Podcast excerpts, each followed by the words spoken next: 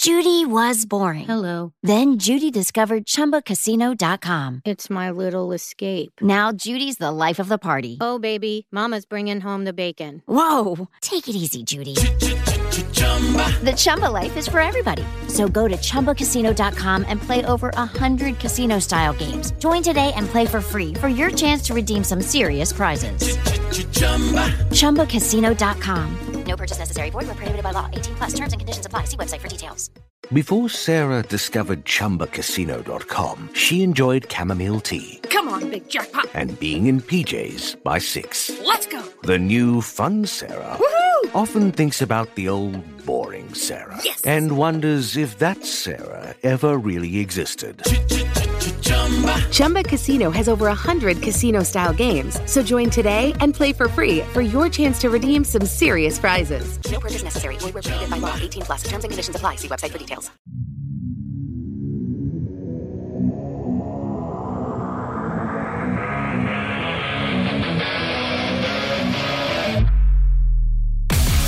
Welcome to Mic Drop, the podcast where relevancy is irrelevant and we don't give a shit about your feelings.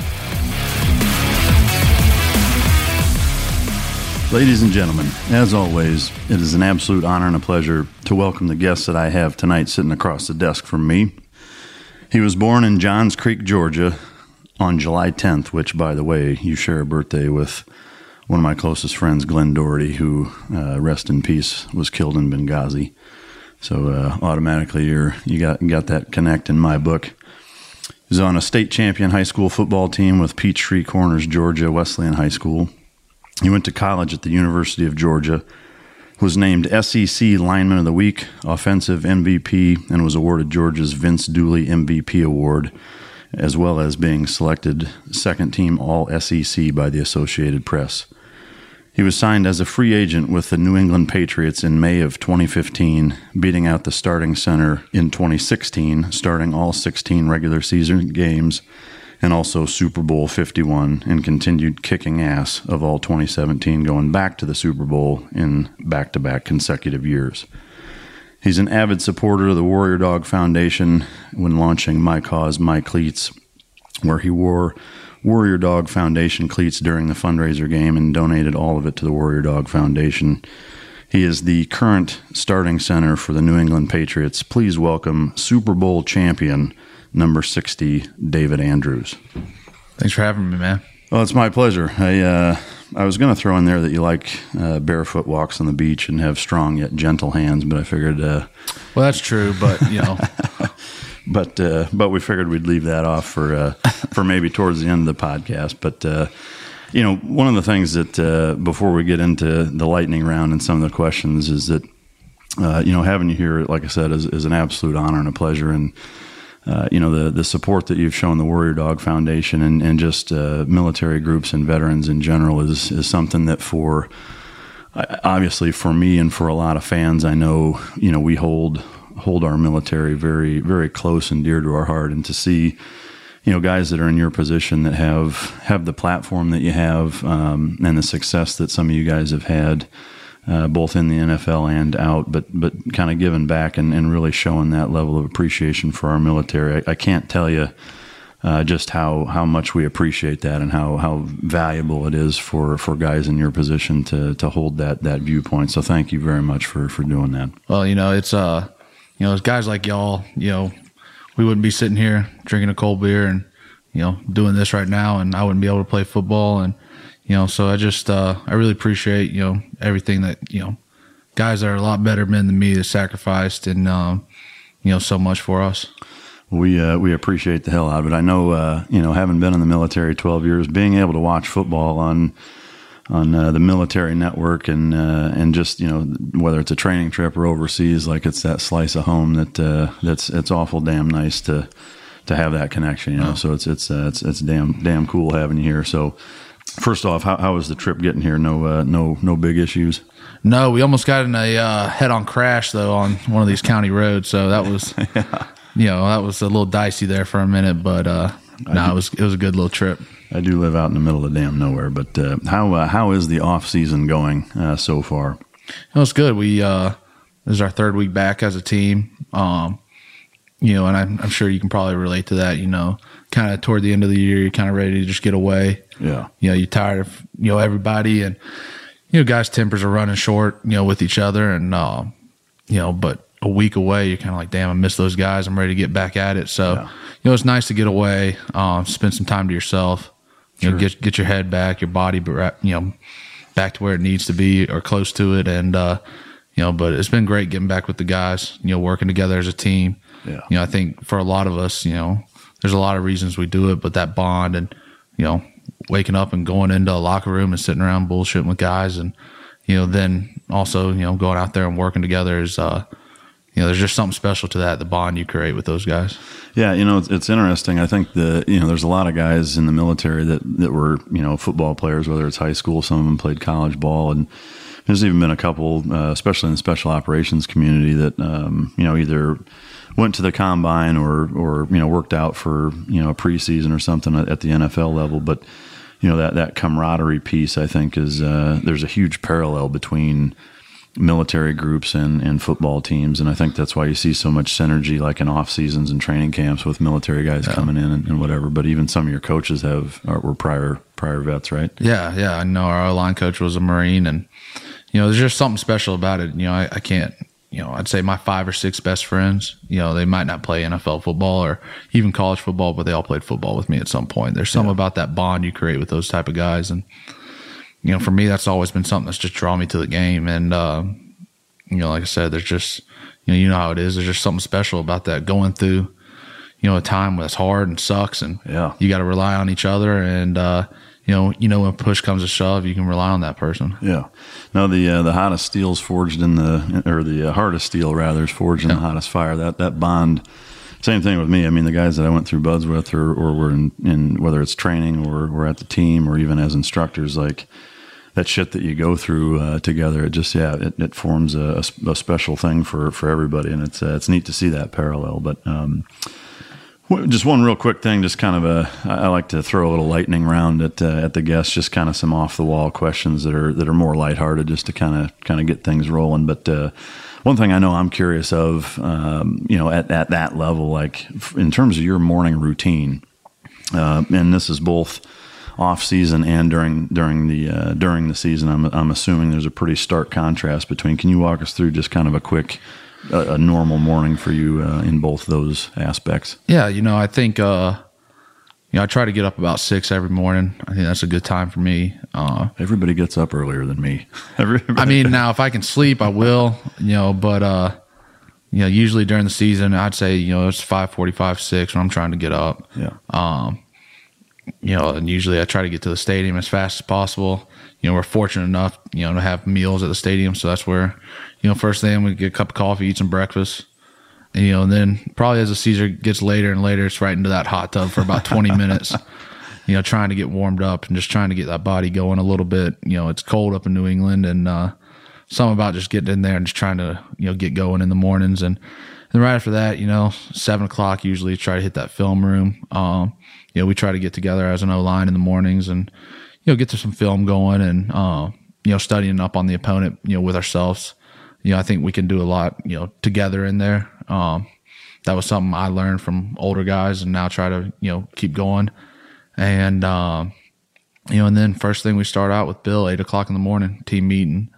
Uh, you know, and people are surprised, you know, when they kind of hear our schedule is, you know, how much more meeting time it is than practice. You know, we meet from, you know, eight to eleven thirty. Oh shit. Yeah, wow, yeah. The practice twelve thirty to, you know, two two thirty.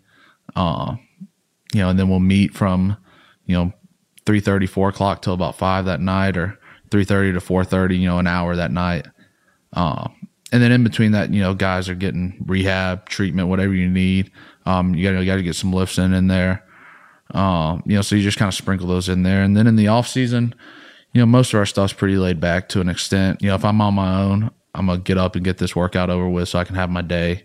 You know, so that's kind of the same thing. And then right now, you know, we are, uh, you know, we'll get up about six. We'll start meeting at seven, and there's certain rules that you know the NFL has on us right now. So, you know, seven to eight, we're meeting, and then really from you know eight to eleven, it's football drills, conditioning, lifting, um, for three hours, and then we're done. So you know, not a bad schedule right now. Yeah. Well, so like it, when it's the the no bullshit off season, like is that where like as soon as your last game is played, whether you made the playoffs Yeah. or all the way to the Super Bowl, like from that time until spring camp starts, Yeah. is that like everybody's three sheets to the wind, fucking doing their own thing, or Yeah, no, it, it was crazy. Um, you know, my uh, rookie year, you know, we lost to Denver in the AFC Championship. Flew home that night. Next morning, had team meeting. You know, kind of closed some loop bookends.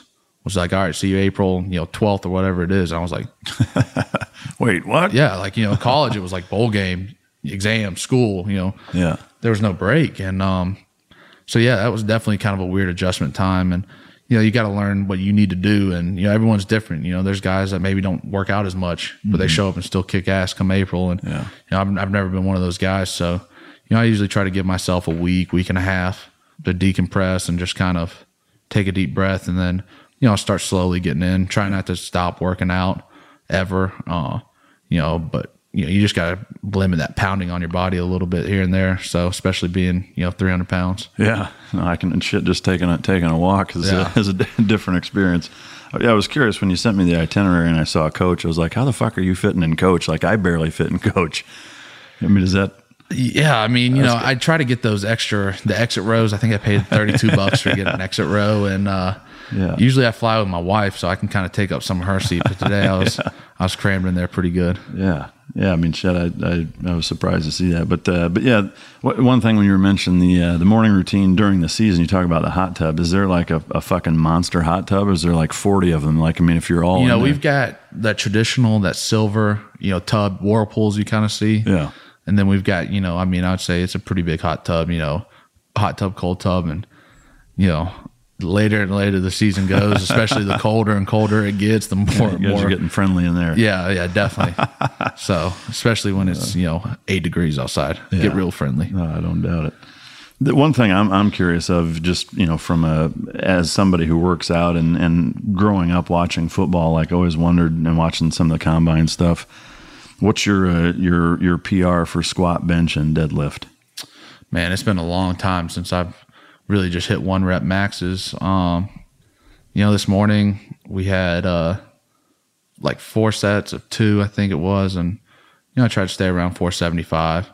For squats, Yeah, for squats. Jesus. Uh, deadlift. I haven't deadlifted in, you know, gosh, a long time. Do more power cleans, things like that. You know, but I, you know, last time I deadlifted, it was 405 on a trap bar. Then bench.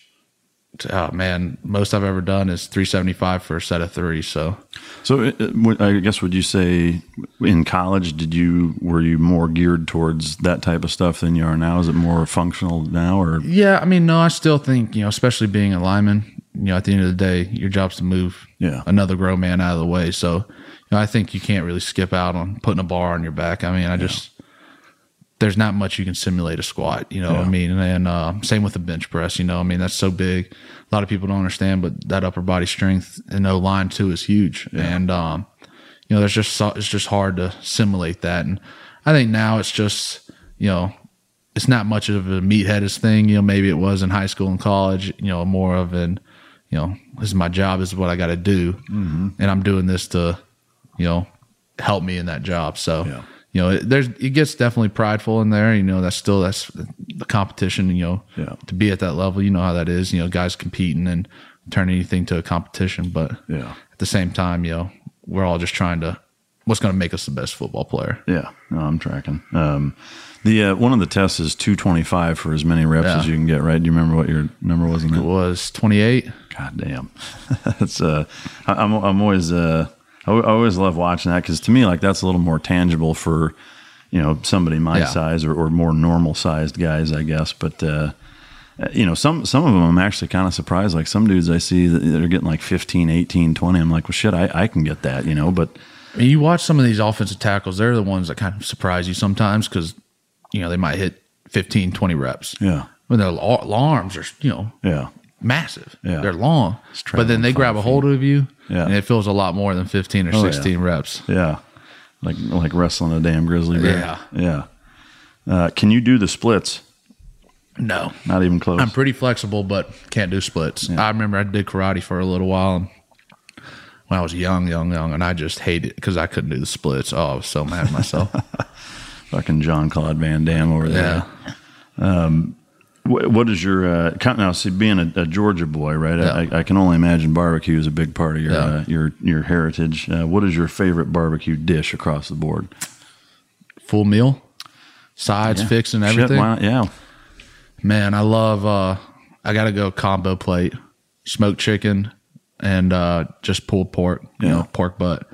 A lot of barbecue places got homemade chips. I love homemade chips, and uh to me, top it off with a slice of white bread and some coleslaw. yeah. Was there was there a favorite joint growing up that you guys really went to? No, you know, I'm not picky about it. You know, I mean, it's just kind of, you know, I, anywhere that serves it, I'm going to eat it. You know, it's kind of like pizza. Pizza's pizza. It's hard know? to fuck it up. Yeah. Yep. Amen. Well, you're in luck. Uh, I got some uh, some of my beef ribs and some uh, wagyu ribeye end cap that we're going to be. Uh, That's what I've heard about this stuff. So we'll see. We'll be firing up tomorrow. I'm curious to get uh, get a Georgia boy's take on uh, on that shit. But uh, favorite pistol, rifle, or firearm in general. I know for me, like it, it totally depends on what I'm what I'm doing. But is there anything that sticks out in your mind? Is like, yeah, this is my favorite favorite piece. Oh man, um, I love revolvers. Oh, Um, shit. Always have Ruger Blackhawks. Probably my favorite. Really? Yeah, I've always loved that. Um, and it's not the most functional. Yeah. You know, but uh, for probably like my favorite piece, that's probably, you know, I mean, deer rifles are deer rifles. You know, shotguns are shotguns. Uh, I'd say that, or my granddad has a uh, Colt Beretta. I mean, Colt 32 Yeah. revolver, and uh, you know, he gave that to me, and that's pretty special to me too. Yeah, hell yeah. That's a, I got to tell you, that's that's a surprising answer. Like I was figuring something different, but uh, but that's cool. I, I, mean, I definitely like revolvers. I think they're the the the practicality of them, uh, you know, is in terms of from a tactical standpoint is is not very good. But Yeah. uh, but they're functional as shit. In terms of one of the things I like about them is you know they're always going to fire. Like you don't have to worry about a magazine spring fucking up, or you know they're they're really they almost can't jam. No. I mean, to me, it is nice to have a gun you can throw in a drawer for 20 years and pull it out and fucking shoot it, you know. But I like to think I'm a cowboy at times too with it, you know. So uh, that's fucking good with your chaps and uh, horse horseback. yeah, ashless chaps. Uh, do you have a favorite drink? Man, Is it Pacifico now? now that that's pretty good now, but I mean, it's kind of hard just to beat a. Uh, for me, Crown Royal is probably my favorite go to. Hey, yep. No, I mean, I'm definitely a bourbon guy, but yeah, fucking Crown is uh, is pretty top notch. Um, do you have a a best uh, either football hazing or practical joke? Now I know you've listened to some of the podcasts and heard some of the military style hazings, which are uh, pretty fucking brutal. But is there a uh, a best hazing story, or even if it's just like a crazy ass practical joke on any of the teams that you've been on that uh, that you can share? Man, we don't have any hazing stories like y'all do. Now that was something I never heard before, but uh, no, I mean, uh, we were we were playing in high school, and uh, this kid was like, you know, he didn't. We played like four games at the beginning of the year that were just terrible. He didn't think we would come out undefeated, you know. So I told him, if, you know, we beat these teams. This dude had a hairy butt. Oh my god. And so uh, I told him if we we win all these, I'm gonna wax your ass. And we came out four and zero, and he had to get in there. And uh, we Did you wax his ass? Yeah, I did. We bought our high school football coach walked in on us, and it was just And then it got weird. it got. He was just like no, no, no, and uh, you know it was a good time. The kid's one of my good friends, so it was all good. So the ass waxing. Is that uh, so? The next question is your most embarrassing moment. Is that does that fall in that same? Most embarrassing moment. Judy was boring. Hello. Then Judy discovered ChumbaCasino.com. It's my little escape. Now Judy's the life of the party. Oh, baby, Mama's bringing home the bacon. Whoa, take it easy, Judy. The Chumba life is for everybody. So go to ChumbaCasino.com and play over 100 casino-style games. Join today and play for free for your chance to redeem some serious prizes. ChumbaCasino.com. No purchase necessary. Void where prohibited by law. 18 plus terms and conditions apply. See website for details. Before Sarah discovered ChumbaCasino.com, she enjoyed chamomile tea Come on, big jackpot. and being in PJs by six. Let's go. The new fun Sarah Woohoo! often thinks about the old boring Sarah Yes. and wonders if that Sarah ever really existed. Chumba Casino has over 100 casino style games. So join today and play for free for your chance to redeem some serious prizes. No purchase necessary. Void where prohibited by law. 18 plus. Terms and conditions apply. See website for details. I'm Nick, the host of the UFO Chronicles podcast, with first hand witness accounts of the strange and unexplained, covering UFOs, cryptids, conspiracies, and the paranormal. Real people, real encounters. So come with us on the journey into the unknown. UFO Chronicles podcast is available to listen to on all apps. I'll see you soon. Man, that's tough. I don't know, man. It, it doesn't have to be with life either. I mean, like to me, like specifically, like is there is there ever a time? Because I know, especially as a new guy at a SEAL team, as an example, like where you do shit and you're like, oh my god, you know, like you're the you're the turd in the punch bowl. Man, I remember we had uh so every year we do a practice. This was my first year in New England. I was undrafted. Um so you know, I'm fighting for a job and you know, Tom's riding my ass being a center and um we practiced one time in the stadium. You know, all the fans come. It's a big thing during camp and you know, we do a thing where you mess up in practice, you got to run a lap. You know, and me and Tom fumbled a snap. You know, here he is, you know, I guess he was 39 at the time, you know, greatest quarterback of all time, whatever, in front of thousands, thousands of people. Me and him out there running this lap together. And I'm just so, I was so embarrassed making him run. And, you know, and then Belichick's yelling at me in front of everybody. And I was just like, that was rough. You know, you know uh, that actually makes me think of something. Is that I think there's a there's a um, an expectation or, or maybe a perception is a better way to, to describe it that you know a guy like Tom Brady is going to get special treatment like doesn't get punished or whatever. And it seems like you know I, obviously I've never met him. I've never met uh, Belichick. You know is, is there an element of that to it? Or is it like motherfucker you're part of the crew. You get punished just like everybody else or? Yeah, you know, I mean, we're kind of one for all, you know, all for one, you know, and uh you know, no one gets, you know, special treatment and and uh you know, to see a guy like that, how he carries himself and you know, when you're coming in at the league and getting to learn from someone like that is unreal and uh you know, it's been uh it's been pretty cool to see and I think it's taught me a lot, you know, about you know, running yeah an organization, whatever it may be. You know, I mean, you know, obviously Tom is different than a lot of us, and you know, but when push comes to shove, he's just one of us, and um, you know, but dude's unreal the way he carries himself and the way he you know demands things not only from himself but everyone else is just you know you can see that and you know makes you respect a guy like that. Yeah. To me, I mean that that gives me an, an automatic respect for a guy like Bill Belichick too. I mean because that's I, I would assume. I mean I don't know if, if if you can shed any insight on it, but it, I mean it seems like that maybe there's teams that, that aren't that way. Like are there? I mean I know with college there are right. You know, I mean, I don't know. I've been fortunate enough to be on one team, you know, and coach has been, you know, he's been tough, but he's been fair, and uh, you know, it's it's it's an honor to get to play with a guy or play for a guy like that.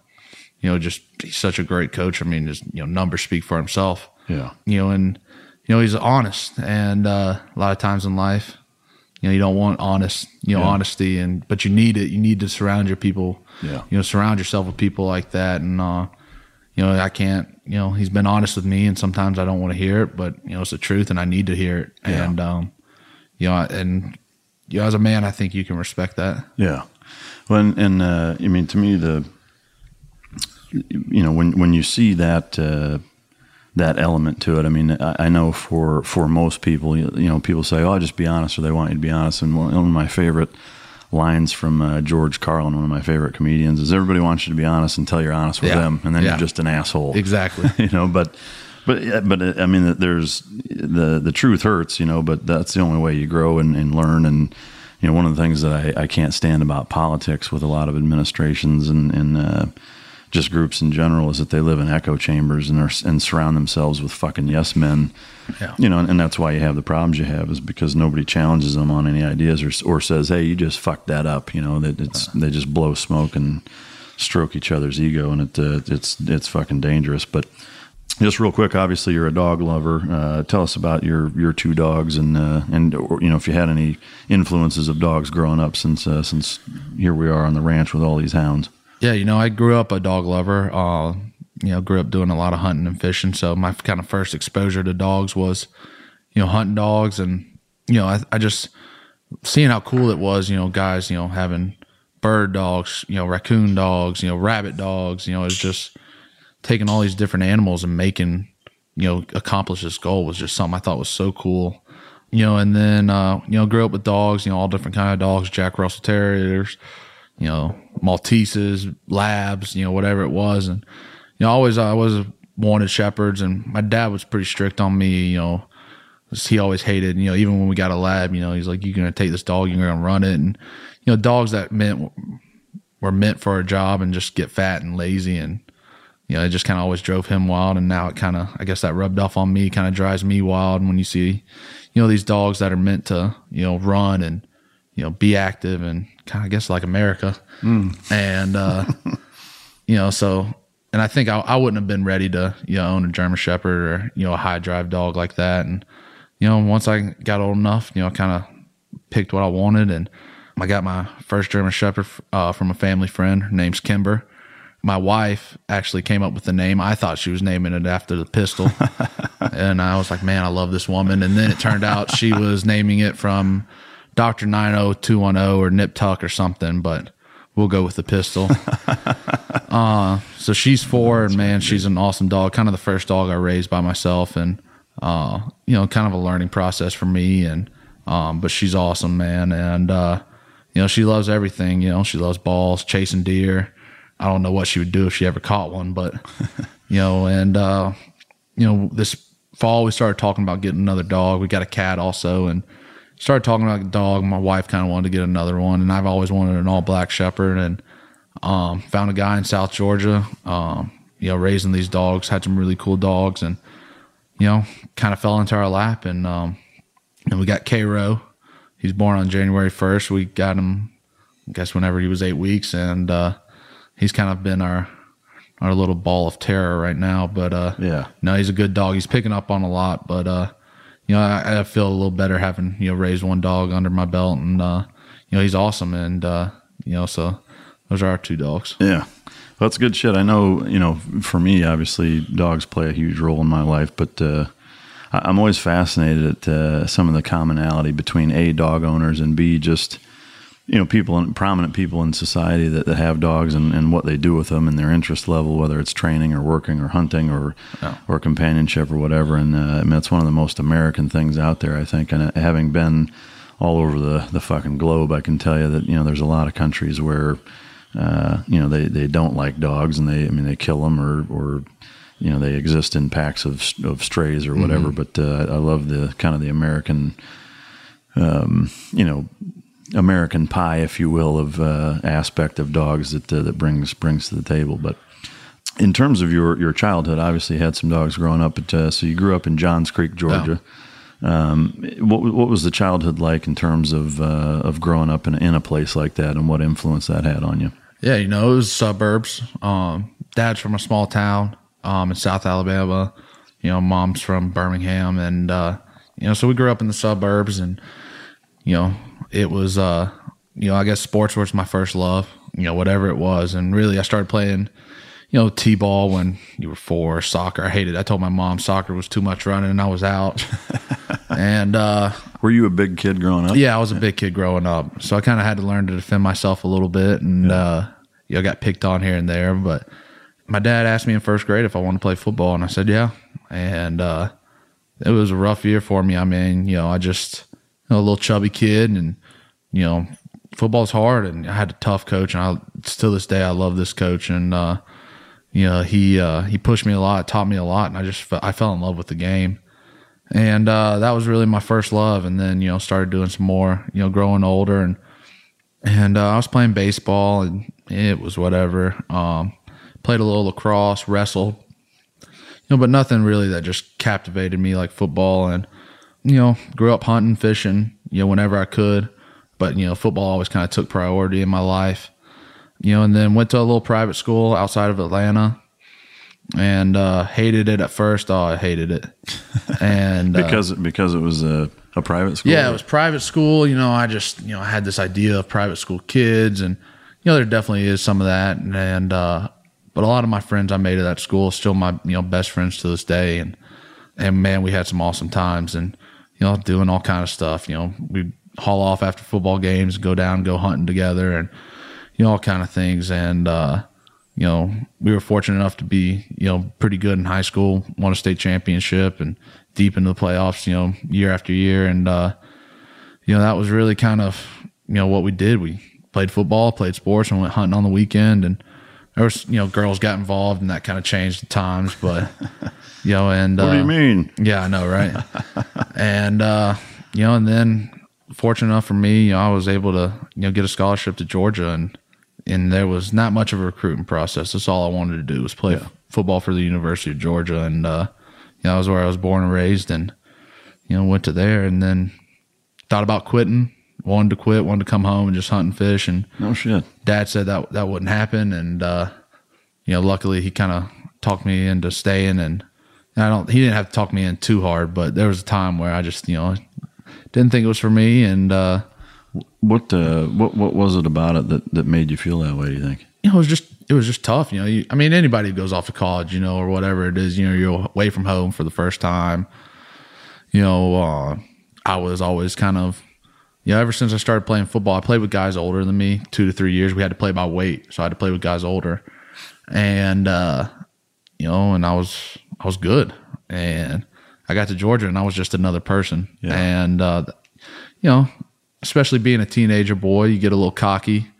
You know, you get, uh, you start hearing people tell you how good you are, and uh, you got to realize you really ain't that good. And, uh, you know, so that took me a little time. And, you know, school was tougher. You know, it was just a lot of different things. And I think I just wanted to go hunting some. And, you know, I was kind of wasn't able to do that. And, you know, I, dad just set me down or didn't set me down. I was on the phone with him and just, you know, he's like, David, you can hunt the rest of your life. You got four years guaranteed to play football. Yeah. And, you know, that was the truth. And I was just being a stupid kid. And, uh, yeah, I'm glad I stuck it out. Yeah. Well, no shit. Yeah. the, uh, uh, so obviously football was a, was a big, big influence. Uh, and one of the things that I that I, I found pretty interesting was that uh, when I read that Dan Reeves is your yeah. uncle, uh, what, what kind of influence between between him being a, a family member and, and, for those of you that uh, have your head up your ass, Dan Reeves uh, played football for the Cowboys and is now he's been a very successful coach and is with the Broncos, um, right? He was. He was yeah, he was with the Broncos with Elway, and then went to New York, then Atlanta, and then and been, that, that was his last stop. And, and, been all over the place. Yeah. But you know, I guess to me, like obviously that has to have a huge, huge impact on you as a kid. Like, was there a an element of that that uh, that catapulted you into it, or, or was it? Man, uh, yeah, I, I, had an awesome childhood in that aspect. Got to do a lot of things you know guys don't get to do, and I was so young. I really was you know not still learning the game. You know, at some point, and, you know, and uh, you know, but we go to training camp and you know, they would they would mess with me and throw me in, you know, tape my wrist and ankles and throw me in cold tubs. That, so that'd be a good hazing. Story. Yeah, that that was actually probably a good one. Uh, you know, I was six and seven years old and they throwing me in cold tanks or, That's you know, awesome. picking on me. And, um, you know, but it, I think it just fur- furthered my love for the game. Just seeing, yeah. you know, these guys getting to do, you know, play football and that's what they did for a job. They got to play a game. Yeah. And, um, you know, a lot of those guys are so good to me. Just being a little, you know, fat kid running around, you know, they were so took the time to spend, you know, Mike Vick, you know, someone that's someone kind of been a double edged sword for me. You know, obviously what happened, you know, to him with the dogs, you know, but seeing he was so good to me and then also seeing how he responded from that, I think is, you know, been a huge thing. But, you know, that guy at the time was, you know, he's a catch me out, but he took time and would hang out with me and, you know, talk to me and throw a football with me. And he didn't have to do that. And I think it just made me you know, just molded me and taught me a lot of things at the time that, you know, I didn't think I'd get them, you know, use in my life. And, uh, yeah. you know, but Uncle Dan, you know, he was just always a great, you know, a great man and just to be able someone to look up to and, you know, see, you know, what they could do with their life and, you know, just how he treated people also as a head coach, you know, I mean, yeah. he treated people, you know, first class. And, um, you know, I think that just, you know, he's just another person. We all just people in the end of the day. And so I think that was something that really just, molded me and shaped me. Yeah, no, I don't doubt it. I mean, I I, I, can only imagine that, like, as you've progressed from college into the NFL, like, has he been kind of a good sounding board for you, or? Yeah, you know, I mean, I think you know, it's just kind of he definitely understood, you know, what it was like, and you know, I think just you know, being undrafted, hearing him say, you know, David, we had guys do it every year. You know, that's someone that's done it and had to sit in that boardroom and be like, yeah, we're going to keep this guy, we're going to cut that guy. You know, someone that's made those type of decisions. You know, to hear you say, you know, it's done, it's been done before. You know, it really does give you that vote of confidence that you know the the shit really doesn't matter. You can go out there and make the team. Yeah. Yeah, you know, it's interesting. Uh, I think a lot of people, uh, you know, you think that you know the draft is the draft and that's it. But obviously, there's another component which we'll get into. But um, one of the things that I'm curious of because I know my sport was swimming, um, but I know like with wrestling, with football, with really all sports, is that jump from high school to to college. Yeah. Um, you know, the you you already mentioned like you were good in high school and then you jump to uh, you know to college and you're just uh, just another another dude basically. But you know what what's the deal like the the level of physical activity or, or physical prowess and physical capability from high school to college. Like that had to have been an eye opener. Man, my first full pad practice, one on one pass pro. So, you know, offense, blocking defensive line. And, uh, dude picks me up, slams me down, helmet goes flying off. I mean, it was bad. I was so pissed, embarrassed, and, you know, and I was like, holy shit this is a real deal now. This is yeah, this is big boy shit. Yeah, you know, and, and then it just takes another leap, you know, to the NFL, and um, you know, I think it just it does take a little while to catch up to. You just start to realize, and you know, I think you can just see players. You know, I mean, I would look at myself. You know, we pull up old film sometimes, and it's like my rookie year, me and the right guard who've been there together for the same time. Just look at us. I was like, damn, like, we're about to look bad. Yeah. You know, you just can tell that difference from year one to two and I think it's the same in college and high school, and uh, you know, just the demand it takes on your body. Uh, you know, in high school, it's just kind of, you know, we're out there playing, having fun, and then, you know, you're waking up at six a.m. You know, or we have these things called five a.m. mat drills, and that, I mean, that's terrible. I mean, that's nothing like Hell Week or anything like that, but it's it's not fun, and uh, it kicked my ass, and you know, it's just stuff like that, but you know, it just that's just how it is. It just goes from level to level. It just gets amped up. Yeah. One of the things I'm curious about, just just kind of thinking about it, prepping for this interview, was obviously in high school, like you're going to school with these kids. They're all, you know, basically from Georgia and, and from that town, for that matter.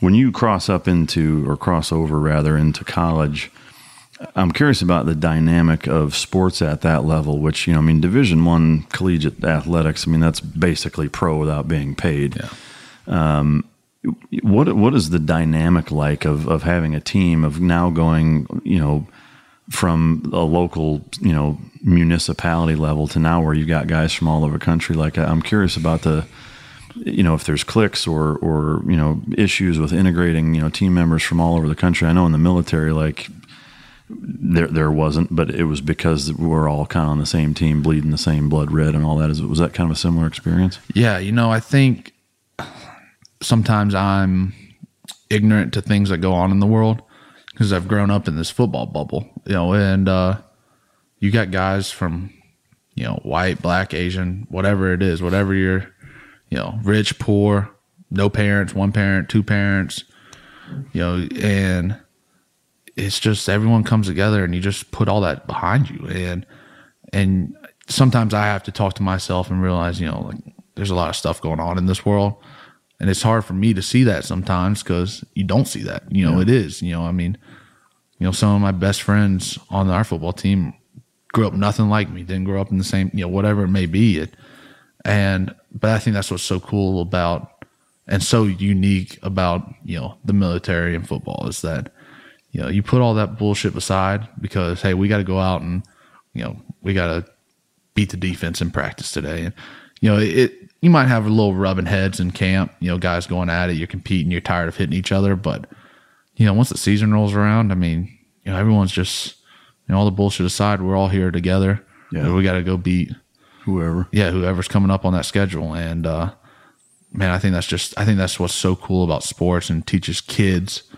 you know, uh, from such an early level. And, um, I think I don't know. It's hard to describe. I mean, you know, you've done it and seen it, and Yeah. I think for people sometimes that aren't in that world, Yeah. you know, it's kind of a, it's a special thing. But you know, I think that if our world worked like that, we'd be in a lot better place.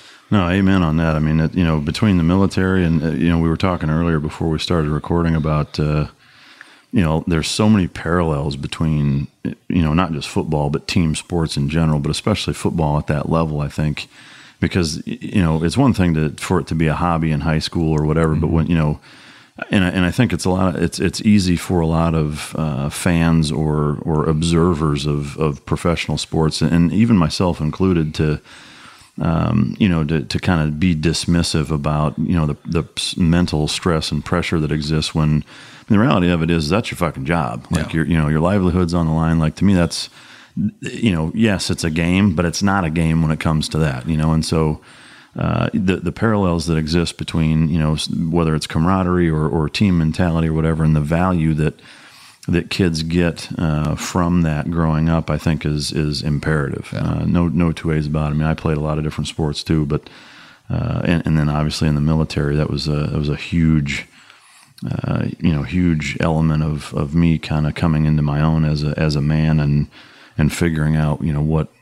Uh, you know what's right and what's not, and, and what you know what to worry about, what not to worry about, and you know. But but to me, the I think it's a lot, a lot of times people have these misconceptions about professional sports in, in some ways that way. And I, and I think that's one of them. But, um, you know, one of the things too that, uh, that again, like a lot of these questions I know people are curious about and myself included, but, uh, going back to some of the college stuff, first of all, I guess the, you know, we talked about integ- integrating from a team mentality, but, uh, is there an element to, to me it seems like there is whether it's football basketball whatever is there an element of almost kind of like a rock star status at college when you're when you're a division one starting football player like College was fun.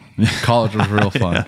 short answer yes Um, yeah, I mean, you know, I, I guess every college experience is different, but you know, at the University of Georgia, football's king, and uh, you know, we had we had some good times, and you know, a lot of drinks we didn't pay for, and yeah man, we had a, we had a blast, and uh, do you guys even go to fucking class like is that i mean is yeah, you know, we did, we did. No, we did go to class. I, I still got to go back and get my degree at some point, but you know, I mean, guys did have to put in the work. You know, I mean, I will say that to some extent. You know, it's not as I think college athletics gets a bad rep on you know underwater basket weaving and stuff. I mean, you got to go to class. You got to do, you got to take care of your business, and I think that's part of growing up and you know becoming a young man is you know you got to take care of your shit so you can play football and. uh you know, but yeah, growing up in college, man, you know, wherever the football players were, that's what bar was to be at. And, uh, you know, we had a good time. And, uh, you know, there's probably some people that probably thought we were assholes and we probably were. And, uh, you know, but man, it was, uh, it was a blast. And, uh, you know, I, I, I love Georgia and, I, you know, you know, maybe one day I end up there up in Athens, but, uh, yeah, man, that's a special place. yeah well because you had you had offers from duke and michigan right Yeah, Michigan was my first. I was on my way to Duke to get an offer and spend the weekend with those coaches. And when Georgia offered me, and I can remember almost turning the car around and heading back home. But you know, it was uh, yeah, committed on the spot to Georgia, and you know, it was all I ever wanted to do, and uh, that was kind of my dream. And you know, and I was fortunate enough to be able to live it. now in, terms of living in georgia did you grow up a, a diehard bulldog fan or was was tech involved at all or what Tech, no.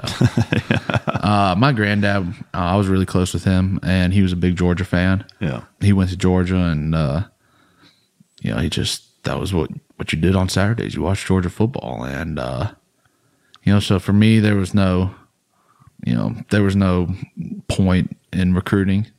You know, I think that's all I think the whole recruiting process now in NCAA is crazy. Kids getting told how good they are and you know, whatever. We'll see that when you get there and you know, I mean, I played with guys that were supposed to be the next you know, greatest thing and they weren't. So I think that's all just a load of bull. But, you know, uh, no, for me, man, UGA, that was all I wanted to do. And, you know, like I said, I was fortunate enough to get the chance to do it. Yeah, that's uh, that's awesome.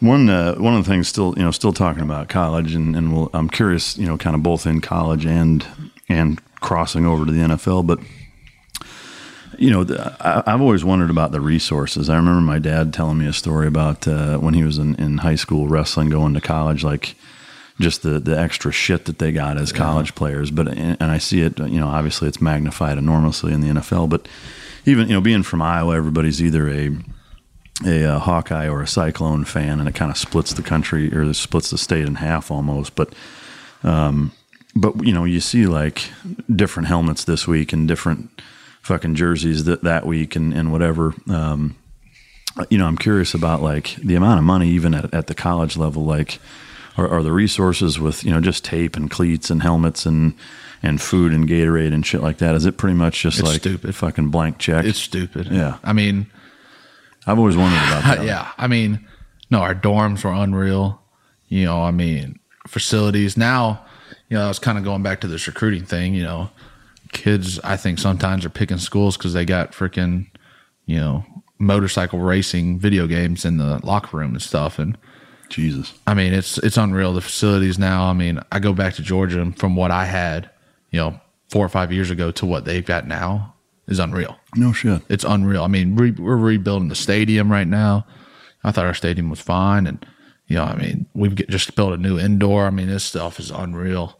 Um, people are crazy down there. Yeah. they love that stuff, and uh, it's an arms race to an extent. You know, in big college football, which to me just didn't matter. And uh, you know, I think, but get you know now it's new best thing and flashy thing. Who's got the cooler uniforms and Yeah. you know, at the end of the day, that don't really matter. What matters is winning. And at the end of the day, I, I would rather go to a place where I could have success and win rather than take cool pictures and uniforms or, you Yeah. know, play video games. Yeah.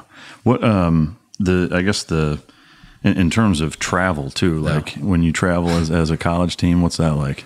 Man, uh, you're definitely spoiled. I, I tell I you, in, mean- in the military, you're fucking not. Yeah, I've heard stories, and let me tell you, it's uh, yeah, it's not like that. That's for sure. I mean, from college to NFL, I mean, they're both first rate. You know, NFL you do a lot longer trips.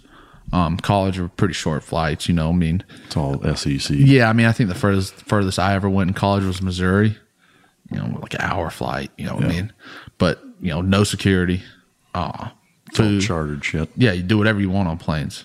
Like, I mean, now, I mean, guys are standing up on planes and it's just like there's no rules. Um, you know, but, uh, man, it was fun traveling. It definitely was, you know, and, uh, I think, I think it's always, you know, even now on, you know, the NFL level and just being able to get away sometimes, you know, you're eating dinner with those dudes and, you know, it's just all that camaraderie, playing cards in the hotel room, whatever it may be, or just, you know, bullshitting on the bus or playing and laughing. And, you know, sometimes I, I, you know, I'll just sit there and just, you know, just, you just hear people laughing and it's just, oh, it's just, there's nothing like it. And, uh, yeah, but we were treated pretty good. In college, we ate a lot better. No shit. Uh, yeah, dude. I mean, steaks, you know, all kind of stuff. Every, you know, ice cream Sunday bars, and um, it was all it's all first class. That's for sure. Yeah. it's bold Yeah, I, I think you know for for me again, you know, having spent uh, well over a decade in the military, I mean, there's times, and this is you know as a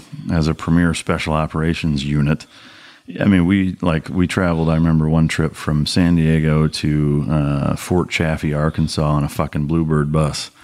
You know, for 37 Yeah. hours straight. You know, and that's like, you know, we're expected to go fight fight terrorists, and they're like, "Yeah, we're broke, so you're going to jump on a fucking." It should be Bluebird." the other way around, shouldn't it? But well, uh, yeah. I mean, that, unfortunately, I mean, between teachers and military, like two two of the most broke ass professions Yeah. out there. But uh, I, I know for me, and I know a lot of people. I mean, just no different than the, the reason like MTV Cribs is so popular is that you know pe- people love to hear about that shit, and, and I'm I'm curious, as curious as anybody, I guess, to. Uh, to hear about shit like that. Is there is there anything that sticks out in your mind, whether it's travel or accommodation wise, be it uh, at the University of Georgia or uh, with the Patriots, that that's like above and beyond, just like holy shit, this one time we had X.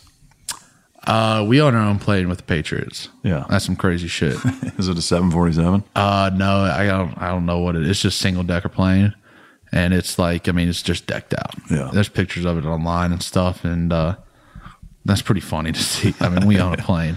Yeah, Uh, I don't know. I always loved in college the police escorts. Yeah. We had state troopers with us that would go everywhere with us, and those dudes were awesome. Um, you know, messing around with them, and you know they fly by our car. I just always like watching them fly by. You know, going hundreds of miles an hour. They fly by our buses, and they'd always mess around. Um, but you know, I think uh, we had one time we got stuck on the runway with the Patriots for like some like fuel gauge was messed up. We got stuck on the runway for like three hours. Got to Miami at like ten o'clock that night, which isn't that bad, but you know, it was definitely some. It was it was an interesting travel, but at the same time, we had lay down plane seats, so we weren't we weren't living too bad. Yeah, no shit. Um, what, what? So, what is like now that you're, you know, with the Patriots, and, Yeah. and whether it's a playoff game or regular season game, like, what is a travel trip like? well, we're on the road every week technically. Um, even a home game, we go to a hotel. Really? Yeah, so uh, you know, it's not bad. I mean, you know, it's a chance to you know get away and just For that entire week or the night before? Just the night before. Yeah, yeah, just the night before. So just so we can uh, take a deep breath and kind of get away from everything. And you know, it's fun being you know having dinner with the guys, and you know you you got meetings at night and stuff, and just you know this is back to the camaraderie thing, hanging out. You know, you know, but most travel trips for us, you know, in college and both are people always think we hang out after the game, and it's Yeah. it's get undressed, do your media obligations, and you get your butt back on of a bus and back to the plane. And Yeah. you're out of there. And um, college travel never was bad. You know, NFL is kind of different. Getting home at you know walking in the door at six a.m. after a game Monday morning, crashing for two hours, and then you know going back to work at you know twelve o'clock that day, um, and then working Monday. You know, that was kind of a shock to my system the first time. You know, we went in and you walk in the door and it's sunlight. You know, and uh, but you know, travels travels quick. It's short. Um, you know, we most times we usually leave Saturday afternoon, get there, you know, have a meeting, eat, go to bed, wake up, play that game, and we're back on the road. So it's in and out. You don't get to see anything really. Um, So it's not like you, you hear, you know, stories, especially like with basketball, and which is obviously a totally different sport, but like hitting the strip club, like you guys aren't really going out and yeah, no, I mean, yeah, it's it's in and out. I mean, obviously Super Bowl's different, but you know, it's in and out. Um, you know, curfew and you know stuff like that is you know pretty strict, and you can get you could slide to dinner maybe if you wanted to. I'd rather just eat what they give us and you know save that money. Um, but you know, it's uh, it's it's pretty structured and not a lot of downtime. Yeah. That's uh to me that's something that I think again for me kind of surprises me. Um you know, I, you you have I think these perceptions of like this almost rock star party lifestyle. but Yeah, at the end of the day it's it's a physical ass job and, and your job's on the line, so it only makes sense to take care of your shit. But you know, again, kind of at that level, I guess, you know, in terms of hotels, whether you're at uh, in the college level or the NFL level, like, I mean, you're not staying at fucking Holiday Inn Express, right? I mean, like it's uh, like five star, and, and I mean, how how do they accommodate for security? Are you, you guys have your own rooms? Do you share rooms? Like, Yeah, so as a rookie, you're going to share rooms, um, and then once you become, you know, you're not a vet technically, but after you, you know, second or after you kind of earned your keep, you get your own room, um, which is definitely nice, just to, you know, just to decompress. Especially, you know, everyone's different before games and how they like to handle themselves. And in college, it was definitely more of a shock when guys, you know, we go stay at the Ritz Carlton in college, and you know, I had a buddy who always took the robes. That was his thing. he was coming home with robes yeah, uh, and they never fit. He was six seven, three thirty, so they never fit. It was it was not a good sight. Um, you know, so in NFL, guys are more and more used to it. Um, you know, but it's uh, you know, it's interesting. It's uh, there's a lot of security, a lot that goes into a lot of moving parts, which is crazy. Especially the Super Bowl this year, we had like National Guard out in front of the hotel. It was nuts. Humvees, you know, dudes like it was it was some crazy stuff at the Super Bowl this year. Yeah. Before Sarah discovered ChumbaCasino.com, she enjoyed chamomile tea Come on, big jackpot. and being in PJs by six. Let's go. The new fun Sarah Woohoo! often thinks about the old boring Sarah Yes. and wonders if that Sarah ever really existed. Chumba Casino has over 100 casino style games. So join today and play for free for your chance to redeem some serious prizes. No purchase necessary. Void where prohibited by law. 18 plus. Terms and conditions apply. See website for details. I'm Nick, the host of the UFO Chronicles podcast, with first hand witnessed accounts of the strange and unexplained, covering UFOs, cryptids, conspiracies, and the paranormal. Real people, real encounters. So come with us on the journey into the unknown. UFO Chronicles podcast is available to listen to on all apps. I'll see you soon. You know, and it's usually not like that. Usually it's pretty relaxed and you know, game days are pretty secure, you know, you know, dogs everywhere and you know, it's uh to me it's a logistical nightmare. I couldn't even imagine it, especially traveling, but you know, we we've got our own team security and then, you know, local police officers and things like that that are usually with us. Yeah. Is it? I mean, uh, do they lock that shit down? Like they got people in the entrances, exits. Yeah, it's pretty. It's pretty locked down, and you know, and, and a lot of these hotels are these banquet, Yeah. you know, hotels, so we can have meeting rooms, and Yeah. they can accommodate for feeding us, and you know, things like that. So it's uh, a lot of curtains. There's a lot of curtains on the road, and uh, Are, I mean, do- like, I mean, I don't know if it's something you can even divulge, but like, if you guys are staying at a hotel, No. do they? Is that hotel? no, there's Like, no, there's, other guests. yeah, there? there's other guests there, so you can go. You know, I, I, guys go to the lobby. You know, I can sneak away and go to the lobby and not really get bothered by anybody, and Yeah. um, you know, meet, you know, if I'm playing somewhere where I know somebody, you know, have them come by and, you know, you know, sit down in the lobby and talk with them for a little while or whatever. And we also do things where we have, you know, you could maybe meet, you know, in a private room so you're not getting bothered for guys. And, but yeah, you know, we run a pretty tight shop and, uh, you know, it's got to be that way though. Yeah.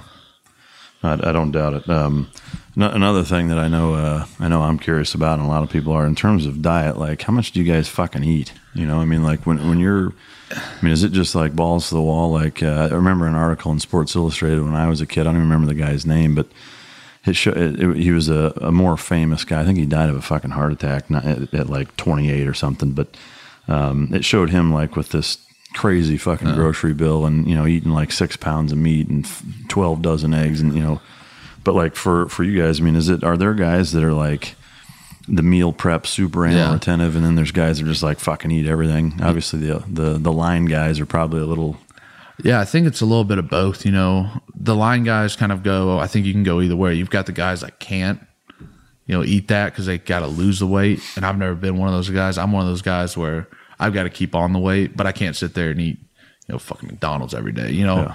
so I think something that you learned is, you know, kind of what you have to do to, for me, is to keep on weight. You know, that's the thing. I can drop weight like that, and if I do, now we're we're hitting a, we're hitting a problem. Um, so I think each guy finds something you know that kind of works for them, and uh, you know, for me, it's just you know, I don't. There's nothing crazy. I try to eat good. Yeah. You know, I'm not trying to eat. You know, I try to eat you know clean meat, you know, vegetables and things like that, and not really. You know, I'm not trying to eat potato chips every day and you know processed foods and you know it's pretty easy at the facility. We do a great job and have tons of resources. Um, nutritionist full time. You know, you know meals three times four times a day you know so but i think that's for me. It's not like oh i don't eat bacon or i don't do this.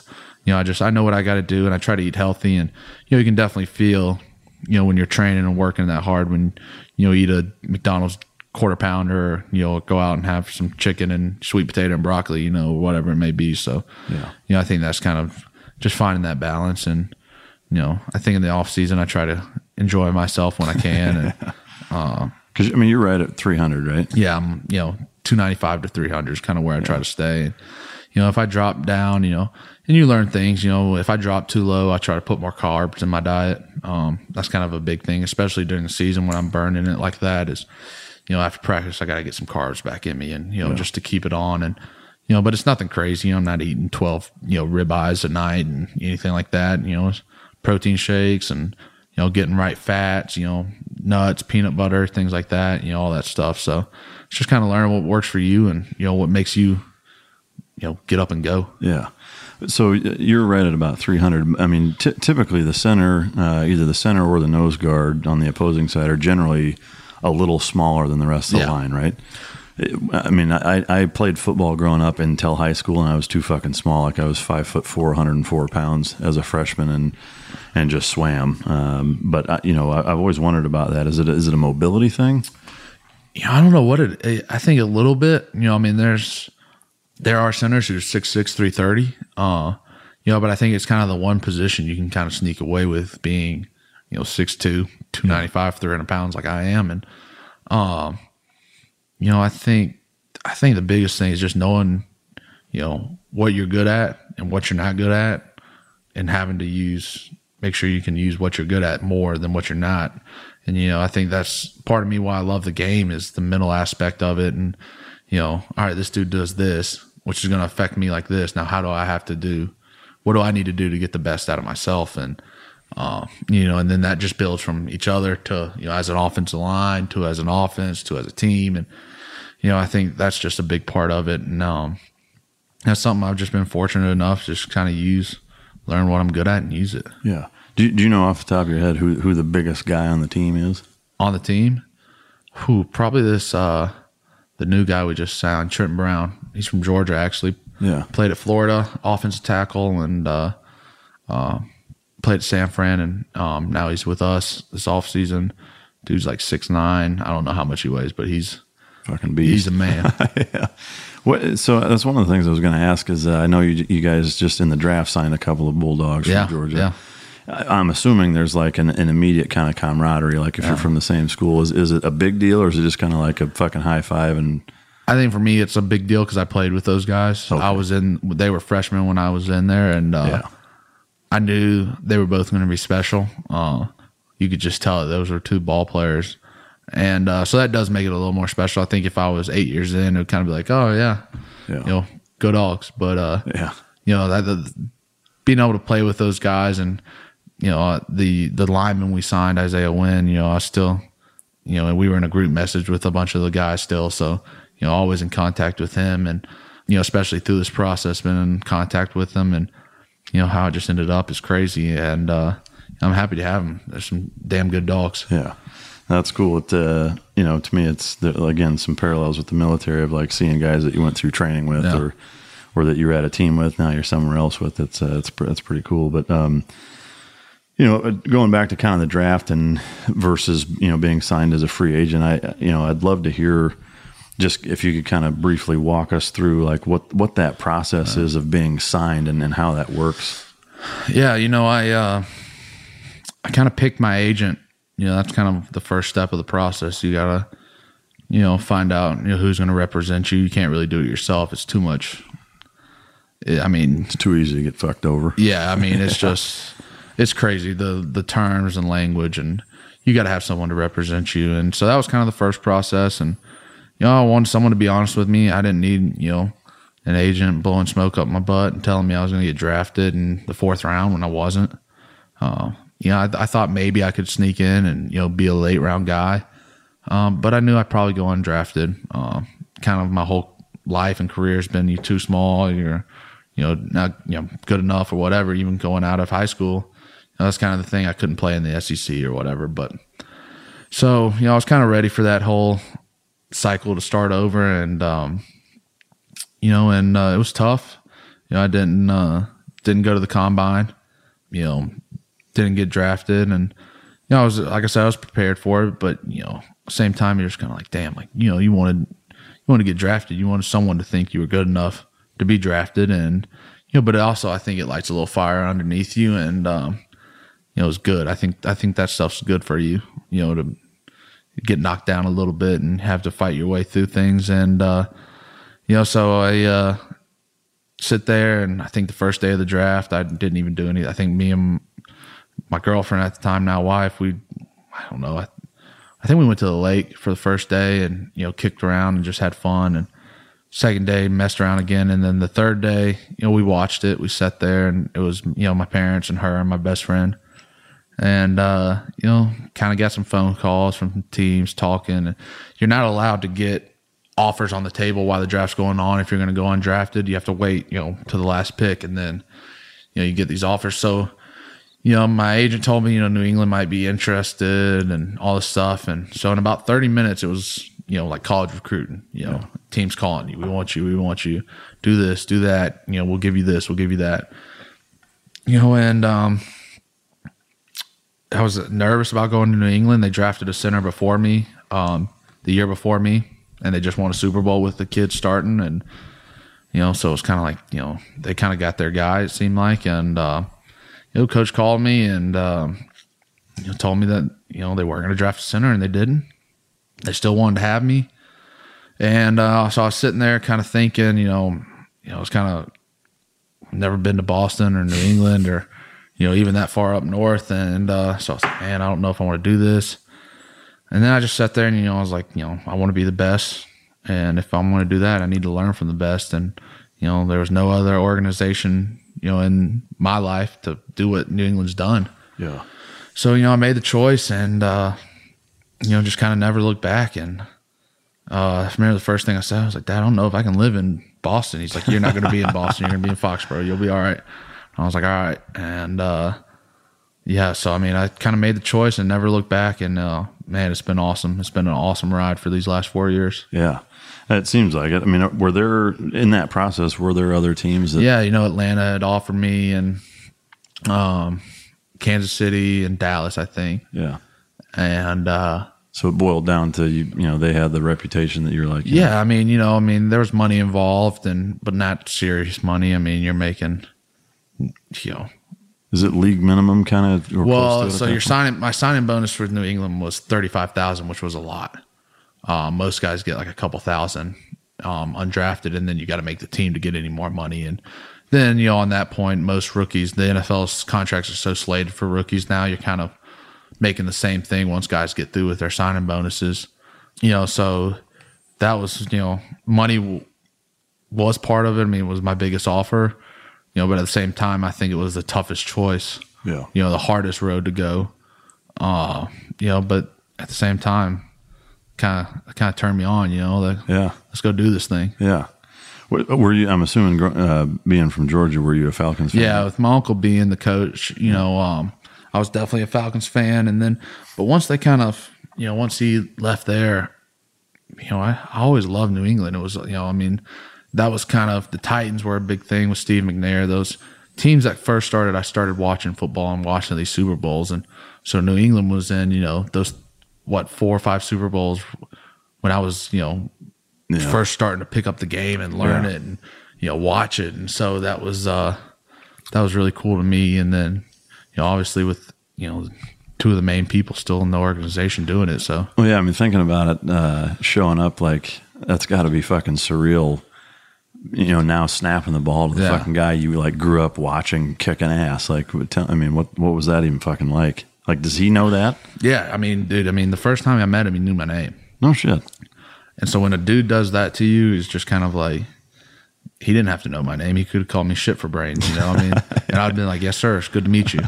You know, I mean, you know, the dude uh, Tom's been awesome to me, and uh, you know, he does stuff to guys, and now being kind of on the other side of the glass and watching it, he's not doing it to be an asshole. He's doing it to test guys and see what he can get out of people, and you know, trust and rely on. And there, you know, he was so hard on me about my snaps and you know things I thought I did pretty well on.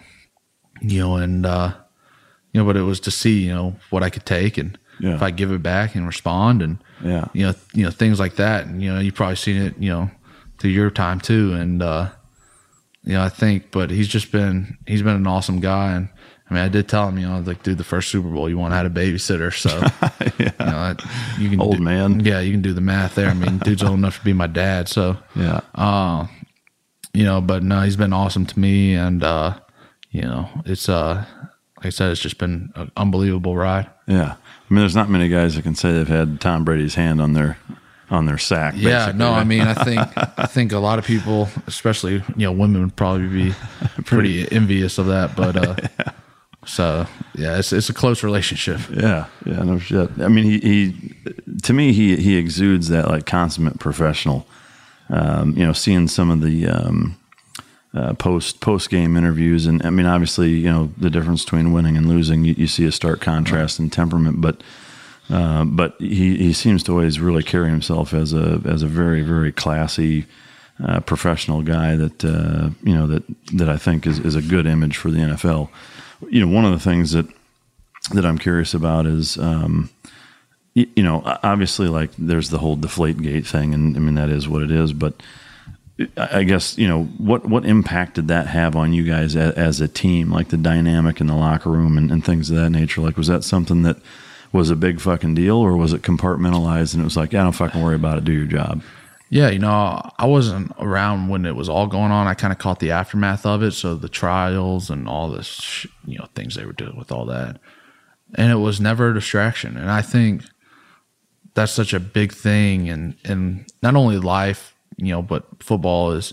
There's going to be tons of distractions going on around you, and whatever it may be, you know, I mean, if you're, you know, married and working at the bank with five kids or whatever, and you know, I mean, you got distractions at home. You can't let that affect you what you do you know, when you go into work. And I think that's kind of something that I've learned being in this organization is, you know, you got to put some stuff in some drawers and deal with it a little bit later, you know, at times. Yeah. And, uh, you know, it's tough and, um, you know, it can put strains on people and relationships at times, but when it's time to go to work, it's time to go to work. And, yeah. um, you know, you got to put all the bullshit aside and, you know, you know, I think that was something just seeing them go through that and him go through that, you know, was, is pretty, taught me a lot you know how to carry yourself and you know but how to be a professional. Yeah.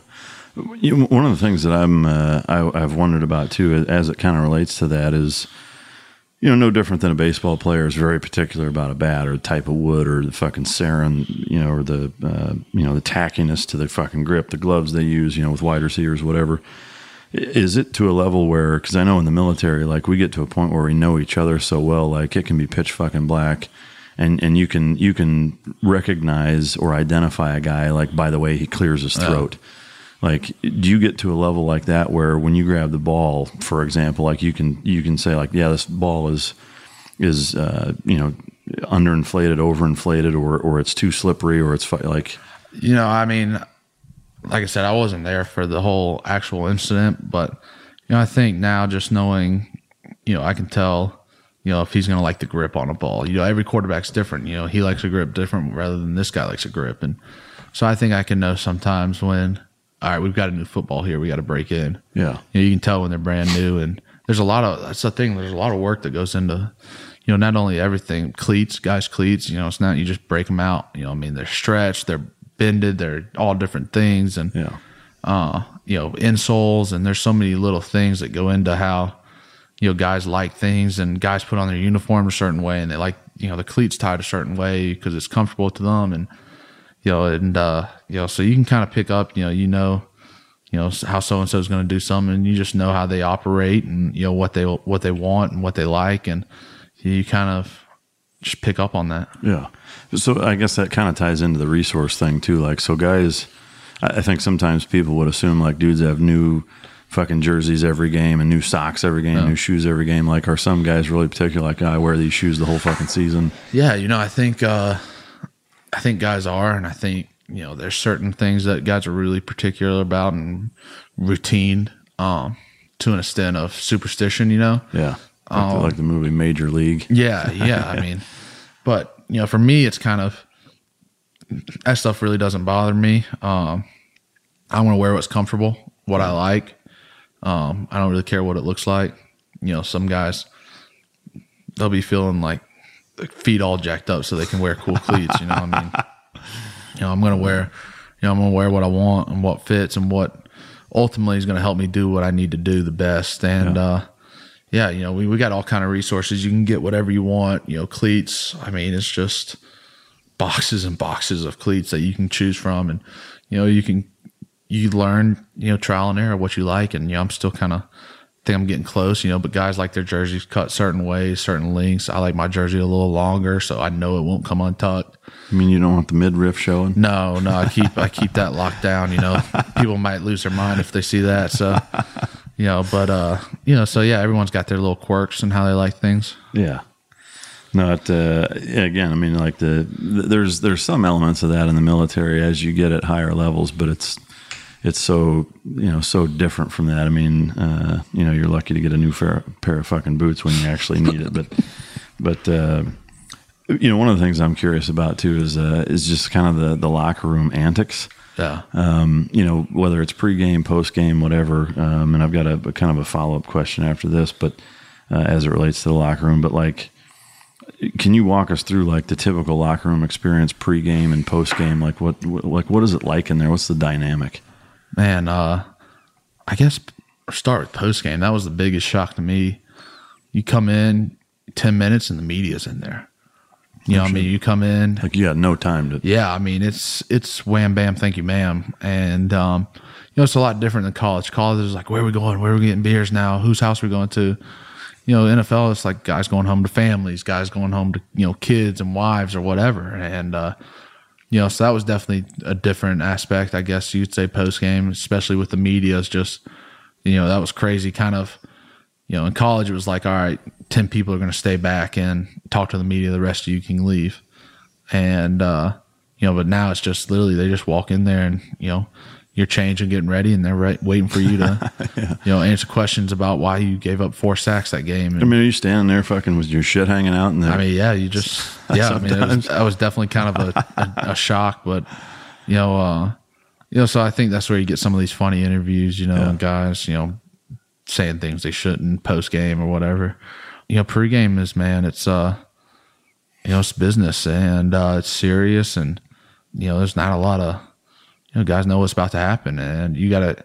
Yeah, everyone gets ready differently. You know, guys got different routines. You know, I like to get there super early and take my time and relax and try to try to catch my breath before what's about to go down. And um, you know, I think I think that was something I learned is how serious it is. Yeah. You know, sometimes I think people think, yeah, they're just out there playing a game and having fun. They're not playing that hard, and you know, that's not the case at all. Guys are going balls to the wall. You know, and and it, like you said earlier, you know, it is. It's it's yeah, it's you know we want to win and you know we want to win, but it's your job too. You know that's how I support me and my wife, and guys support you know their four kids and whatever it is. Yeah.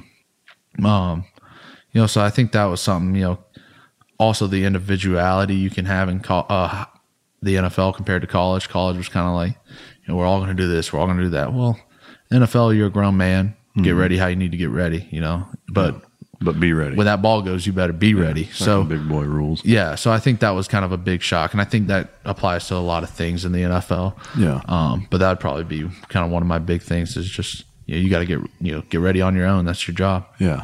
Is, is the is the level of nerves like especially during the playoffs or or especially the Super Bowl, but you know the playoffs it's you know kill or be killed basically. You know you're you're playing to advance every Yeah. game. Like is the level of nerves and anxiety like pregame and and whatever is that is that pretty pretty fucking significant or is it or is it Yeah, you know, I mean, dude, it's there's nothing like walking out on that field and the fans and I mean, it just I get chills just thinking about it. It's it's a it's such an adrenaline rush and you know, when the season ends, you kind of miss it. You miss that kind of shot of, you know, endorphins or whatever that you know they are and but yeah, dude, I'm I'm a puker, so I'm I'm probably gonna throw up before mo- most games, and uh, even still?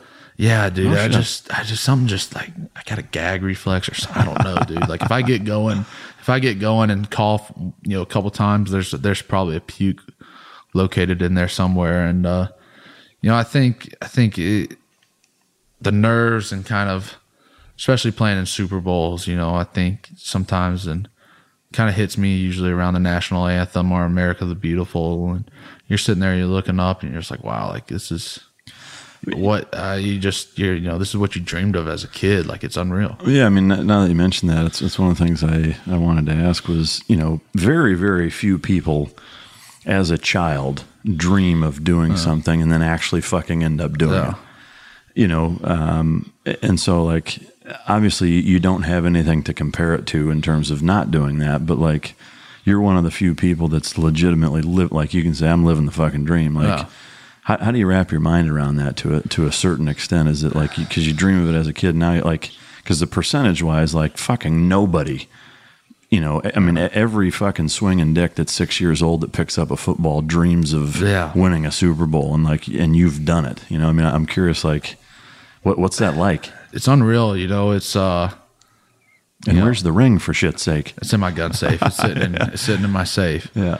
i mean you know it uh you got to realize how hard it is to get there and i think playing for new england we're very fortunate and i've been to a lot of big games and you don't realize sometimes how hard it is Yeah. and it's fucking hard Yeah. to get there and the grind and how much work that goes into it and uh you know but being there man there's nothing like it. And I, I got some good friends that you know treat me just like david they've known since i was a fat pudgy kid you know and uh you know and uh you know, that's the thing. It's just at the end of the day, we're all just people, man, and just because I'm just playing, all I'm doing is playing football, and you know, but uh, yeah, it is a dream come true, and uh, man, it's uh, every time I look at that ring, you just it's just special because you know how much went into it, you know, and Yeah. you know how much you sacrificed, and not only you, but you know, fifty other, fifty three other guys, and you know all the staff, and I mean everything that went into it. There's so much you know behind the curtains, and um, you know it's definitely special, and it. I don't think it hit me that we lost this year until I got home and opened my gun safe, and I saw the ring sitting there, and I was like, just like, damn, you know, like It should have a the- twin. Those meet those those times are fleeting, and Yeah. and you don't get them. And so when you don't take advantage of them, it, it hurts a lot more. Yeah.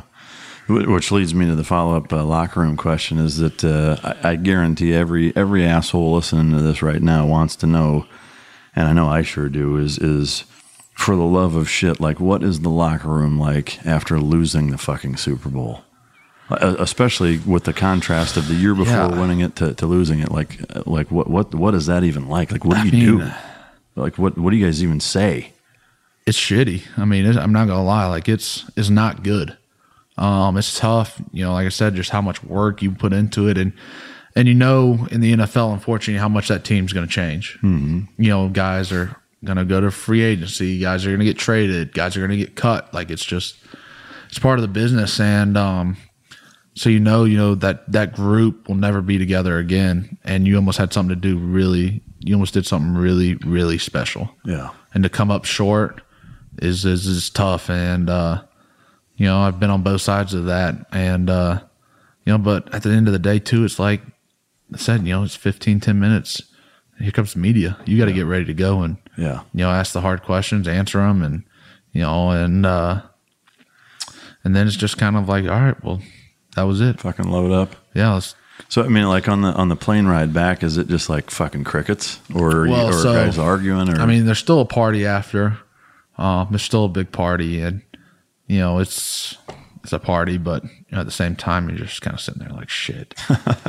But you know, and then you get the option to fly with the team or the family, and so you got kind of mixes of both. And it was it's been interesting to see both sides. You know, what I mean, because you got guys, you know, that just partying and having a great time when you won the Super Bowl and got two hours of sleep, and now they're being a dad yeah, and you're seeing this whole different side of guys. It's something crazy to me that I just because you're like, dude, how like you're a father? That's crazy. you know, it's like, you know, but so seeing both sides of that is it kind of see seeing those guys that they can kind of put it into perspective real quick. There's a lot of bigger things going on, and yeah. you know they get, they can't sit there and be you know The piss- nineteen year old, yeah, pissy and you know pouting and not talking to anybody because they got a four year old, Yeah. you know, sitting there screaming at them. So, uh, you know, it's uh, you know, it's definitely not fun, but uh, you know, at the end of the day, you know, it's, life goes on. Yeah. you know, we got just got to keep Work going next year. Yeah, I mean, you Yeah. know, it's just Is, is that kind of the message from from Belichick at that point? Like, I mean, you know, I think even when you win it, there's stuff you could have done better. Yeah. You know, I mean, that's something, you know, I think, you know, learning, seeing him is, you know, even after wins, we're getting criticized and, you know, critiqued and things like that. And it gives you that edge. You got that edge always. Mm-hmm. You know, you're never getting complacent. Complacency is that is so bad in all aspects of life. And, you know, we're never getting a chance to be complacent because, you know, I remember, you know, we won the Super Bowl. First film we watched last year was the Super Bowl coming back, you know, and it's, it's it, we won, but we're sitting there getting critiqued like, you know, we got our asses handed to us when we did for half that game, but yeah, you know, and uh, you know, even this year, you know, we played a pretty well game. I mean, we had 600 yards of offense, but we're sitting in there getting critiqued and learning from it, and that's all you can do. yeah. The, the, the, uh, I, I remember watching the the game uh, last year where that come from behind win was the first, the only overtime Super Bowl. Yeah. Like, I mean, even watching it, it was fucking intense. Like, what was that like going through that? Like that kind of a fucking comeback. I mean, it's just like it's it, it's unheard of. you know, we we do things and you know during the week and throughout the year we were like, this is just like, what are we doing sometimes? And you know, coaches, you know, you're getting pissed at him because you're like, this is ridiculous. You know, it's you know, 100 degrees outside, sunny, beautiful day. He's walking over there squirting the ball with water. And why is he doing that? Not to be an asshole, but because it's going to rain at some point and you're going to have to snap it in the rain. So, Yeah. you know, you better get used to it and deal with it, you know. And so, just little things like that, you know, getting, you know, kicked in the balls and things like that. And, you know, got to learn that, you know, you know, you just got to keep going and put all the outside, you know, back to distractions almost. Yeah. You, know, you got to put that bullshit aside and just go play the next play. Yeah. You know, you can't, we're not going to be able to come back, you know, whatever it was, 28 3 or whatever in one play. You know, it's going to be Hustle play after grind. Play, play after play, just go back to the grind. Yeah. And, you know, and, uh, you know, our defense, man, they played lights out when we needed them to that year. And, uh, you know, when they did, we were able to take advantage of it. And, you know, it's kind of one of those things we never doubted. You know, we looked at ourselves, you know, offensively, we were hurting the team. You know, I mean, scored three points, gave up a touchdown, you know, on a pick six. And, you know, so we're, we're sitting in that tu- a huddle and no one's doubting each other, though. And, um, you know, we're all looking at each other like, shit, we got this. So we just got to keep going here. Mm-hmm. You know, we're, we're killing ourselves now. And, um, we were able to string it together, man. And, uh, it was special. Yeah, no, it was nuts to watch it. I mean, I can't even imagine, you know, just sitting in the stands, let alone being on the field, you know. But what I think what's interesting about that is it, it, it boils down to mental conditioning, you know, Yeah. and, and that's, you know, the, the first responder and military and, and law enforcement and, and border patrol type, uh, uh, you know, type of you know crowd who is is a big big portion of the of the listening base of this. Um, you know, that's one of the things that again a parallel between football and and uh, and first responder or military law enforcement type service is that is that you know you you default to your most basic level of training. And and and to me it's it's neat to hear that uh, you know you got coaches that are doing stuff like that because that's you know that's what makes a difference is that if you're if you're conditioned mentally to just you know hey the, you're about to take a, a bite out of a shit sta- sandwich you swallow it and take another fucking Yeah. bite you know? And uh and and that's the difference between winning and losing or you know killing or or being killed in you know in, in military circles or law enforcement what have you but uh, so that's that's neat to hear that there's some employment of those same same types of principles and mentalities. I know the Falcons actually worked with a group of, of guys, um, lead, I think leading up to the Super Bowl, that uh, that did some some similar stuff like that. But uh, do you guys have any uh, any camps or um, things like that that you do with groups that work on like team building and, and shit like that? Or No, you know, I mean, um, we'll do stuff as a team, you know, whether it's, you know, have a movie premiere, um, you know, things like that. But I think really the biggest thing we do team building wise is just being together and working. yeah, You know, I think that's such a, you know, we don't have a game room or anything like that. Like we come in there and we work and, you know, I think, but at the same time, we got to entertain ourselves when we do get that free time, you know, and so we're spending time, we're playing basketball with trash cans, you know, and Yeah. this, that, the highlight of camp is basketball. I mean, that is everyone's in the locker room just, you know, watching dudes play this stupid ass game we made up. Yeah. You know, and that, but that's so much fun and, um, and it's genuine. Yeah. You know, there's no bravado or false, you know, fake or whatever to it. It's, it's genuine. It's a bunch of grown men being kids making up a game, yeah, you know, and, and shooting the shit. And, uh, you know, but, uh, you know, we'll do things, you know, maybe as offensive line, grab dinner and, you know, things like that, hang out. So, um, but I wouldn't say, you know, it's like, all right, this is team building week, you know, Yeah. whatever. Because there was a, there was a local high school. Uh, shout out to Bishop Lynch in Dallas. They uh, they came out here a couple years in a row, um, and basically their their coach asked if I would put them through kind of a not hell week, but that that same style Yeah. of of workout for a couple hours, whatever. And it was actually it was really neat because the uh, you know, the, the coaching staff was kind of in cahoots with me. Like the, the kids had no idea they were coming out here. Yeah. It was during summer, their their summer, what they call Hell Week, and it was at the end of it. So it was like a Friday, you know, at you know, mid morning, whatever, and they load up on a bus in Dallas, drive two fucking hours all the way out here. I have no idea what's going on. Hot as balls. Hot as balls. Yeah, it's like July, August, and uh, and they get off the bus, and here I am standing there with a fucking bullhorn and, and a pile of logs, and, and I've got you know a, a pickup truck with a bunch of bags of sand in the back, and and I'm like, get the fuck off the bus, you know, get get over here, and I I go right into like full blown instructor mode and just start hammering the shit out of them. And it was two and a half, three hour workout, and it was all you know team building. Like I used a kettlebell and I said, "This is your football, you know, and it will not touch the fucking ground." Yeah. You know, and so they have to pass the, the this 55 pound kettlebell between them. It's always got to be up above their head and whatever, and carrying logs and going down to the to the pond that I have between here and my barn and getting wet and sandy and Yeah. you know, but but it's accountability things and, and working on communication, all that stuff. But the, the cool thing about it was that the you know the coaching staff was like, we've learned more about these kids in 20 minutes than we have you know in two fucking years. Yeah. You know about who who really wants it, who has heart, who's a natural leader. You know who has good attitudes, shitty attitudes, whatever. And I, I I've always wondered, like I, I can only imagine at that level of dudes making millions of dollars. Like one, they're not going to risk getting injured. Two, they're not going to listen to an asshole like me bark orders at them. But like to me, I would think that stuff like that would be good for for even NFL teams. Yeah, you know, I think I think there's an aspect of both. I think one, you know, kind of going back to what I was talking about earlier, grown man, you got to you should know by this point what it, you know what it takes and what you need to do. Mm-hmm. And if not, you're going to get weeded out through the system. Yeah. You know what I mean? At some point, something's going to happen. You might last for a year or two years, you know, fake it till you make it kind of thing, but you're going to get weeded out. Yeah. And I think you will get some of that. I mean, guys, you know, kind of, you know, like, dude, I didn't sign up to be a Navy SEAL. Like, I respect what you do, but like, Yeah. you know, I'm not a Navy SEAL or you know whatever it may be. And you know, I think, I think, at the same time though, the way, you know, going back to what we talked about, you know, what makes things like that toughness and you know when things are tough, that's when you learn a lot about yourself. Yeah. You know, I think I think you can learn that from guys. Like you know when you know a dude's fucking hurting, but he's out there giving it all he has, and you you got all right. This dude, I got this dude. This dude, you know, push come to shove, I can count on him.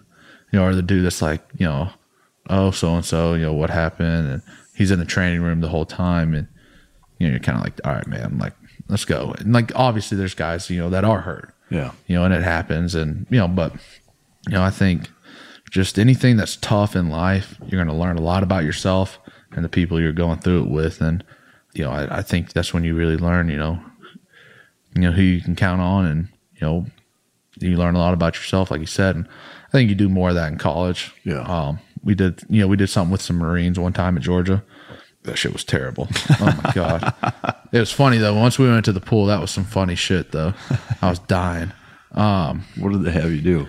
Man, so what did we do the first day? We got in there and you know, they're just laying into people and at this point I was a little older, so I kind of got, you know, you know how it is, you kind of start tuning that stuff out a little bit and Yeah. you start to realize, you know, White noise. yeah, you know, what's going on. Like, all right, I'm gonna take this ass chewing and just go about my day. Um, instead of getting all butt hurt or whatever. Or fighting back and thinking that's gonna work and get the guy to shut up. uh, you know, so man, we did some stuff with some logs, you know, some team building stuff, carrying guys. That was some 300 pound dudes carrying each other with some funny stuff. But, you know, all calisthenics, you know, push ups, all this kind of stuff, and learning about leading. And some of it to me was, you know, they were trying to force things upon guys to be leaders that aren't. And, you know, I think you can see through that shit pretty quickly. Yeah. Um, the pool day though, man, was crazy tough. I mean, none of us were really good swimmers. I sank in water, you know, but we were swimming, so we'd go like the length. We were in our, you know, swim team's pool or whatever, and we go like, you know, swim across, get out, do some calisthenics, swim across. We did that forever, and then we did some team building stuff with like wet clothes, so we were in full sweats and the deep into the pool, like taking it off, putting them on, all this stuff. It was Fucking half drowning. yeah, you know, it was some interesting stuff. And uh, dude, I've never been that sore. I, so my hats off to y'all because I was I was hurting, and I thought I worked out hard, but I was hurting. Yeah. using a lot of stuff, and uh, it was interesting. And you did learn a lot about guys, and you know, but then there's obviously the guys like, dude, this is bullshit. Why are we doing this? And you know, I think you you can understand like, yeah, we're not doing Navy SEAL, like we're not here to be Marines or whatever, but there's good in this. Like we can learn from this, and Yeah. you know, I mean, I see both sides of it. You know, the guys being like, "Why are we doing this?" But then, you know, I think in life, there's you can say that about a lot of shit, but you just got to take what's good from it and Yeah. use it to what you can. Yeah, yeah. No, that's that's an interesting perspective. Like I said, I, I had a blast doing it. Uh, you know, it, it was fun to uh, to throw the kids for a loop, and, and some of them are, I mean, it literally looked like fucking deer in a headlights. It was, it was pretty funny. But um, ha- have you had any uh, talking about injuries? Have you had any significant injuries that have really put you back? You've been fortunate? I'm Nick, the host of the UFO Chronicles podcast. with first hand witnessed accounts of the strange and unexplained, covering UFOs, cryptids, conspiracies, and the paranormal. Real people, real encounters. So come with us on the journey into the unknown. UFO Chronicles podcast is available to listen to on all apps. I'll see you soon. you know, man, I've been very fortunate. Other than you know some broke fingers, broke toes, um, you know, bumps and bruises, and Yeah. you know things like that. You know, and uh, the only thing I've played football since uh, since I was in first grade, like I said earlier. And other than not playing, you know, I mean, my rookie year I started 11 games and got benched, and um, you know, other than that, or my freshman year at Georgia where I played in like seven games, I've never missed a game because of an injury. Yeah. Um, and this year I missed two with an internal medicine issue, and that was tough. It pissed me off so bad, you know. And uh, there's really nothing I could have done, you know. I mean, it was just kind of body was not responding well to some stuff, and uh, you know, it's kind of frustrating because it's internally, and you know, so guys are, you know, like you look fine. I'm like, yeah, I know I'm fine, but like I got some shit going on here, and Yeah. you know, it's not like, oh yeah, my you know shoulders tore up and I'm having surgery. So it was kind of frustrating to me because I've kind of carried that toughness reputation for my whole life and not missing shit and being out there and being tough and uh, you know, so that kind of pissed me off. But you know, you play it long enough, you know, it's going to happen. You know, you're going to get hurt. You know, and just knock on wood. Hope it's you know, you can fight it long enough. Yeah, yeah, no shit. Um, one of the other aspects of injuries that I know gets a lot of media attention is the concussions and the CTE stuff. I'm curious to get your take on uh, just on it. I guess across the board. I know obviously it, it's a it's a, a huge component, and and I get like the especially with young kids playing full contact with helmets and shit like.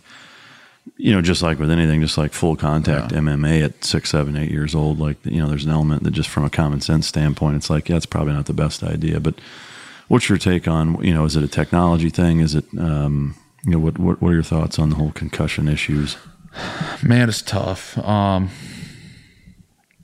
like I said, I grew up, you know, starting at six, seven, playing ball, full contact, full pads, and I loved it. You know, I, I it was if my parents told me I had to not play, I'd probably thrown a fit, you know, and you know, thrown a tantrum. But you know, I think I think it's a dicey situation, and I hate to see it because the game that I love and that's been so good to me, and you know, allowed me to do so much in my life is under attack for it. And um, you know, I think at the kid level it's different. You know, you're forced if you're forcing your kid to do something and they don't want to do it, then that can kind of be a interesting dynamic. You know, but if the kid wants to do it, you know, I don't I don't see a problem in it. You know, I don't. You know, and then I think once the kid gets older, you know, they start making choices for themselves. You know, I mean, you're a grown man.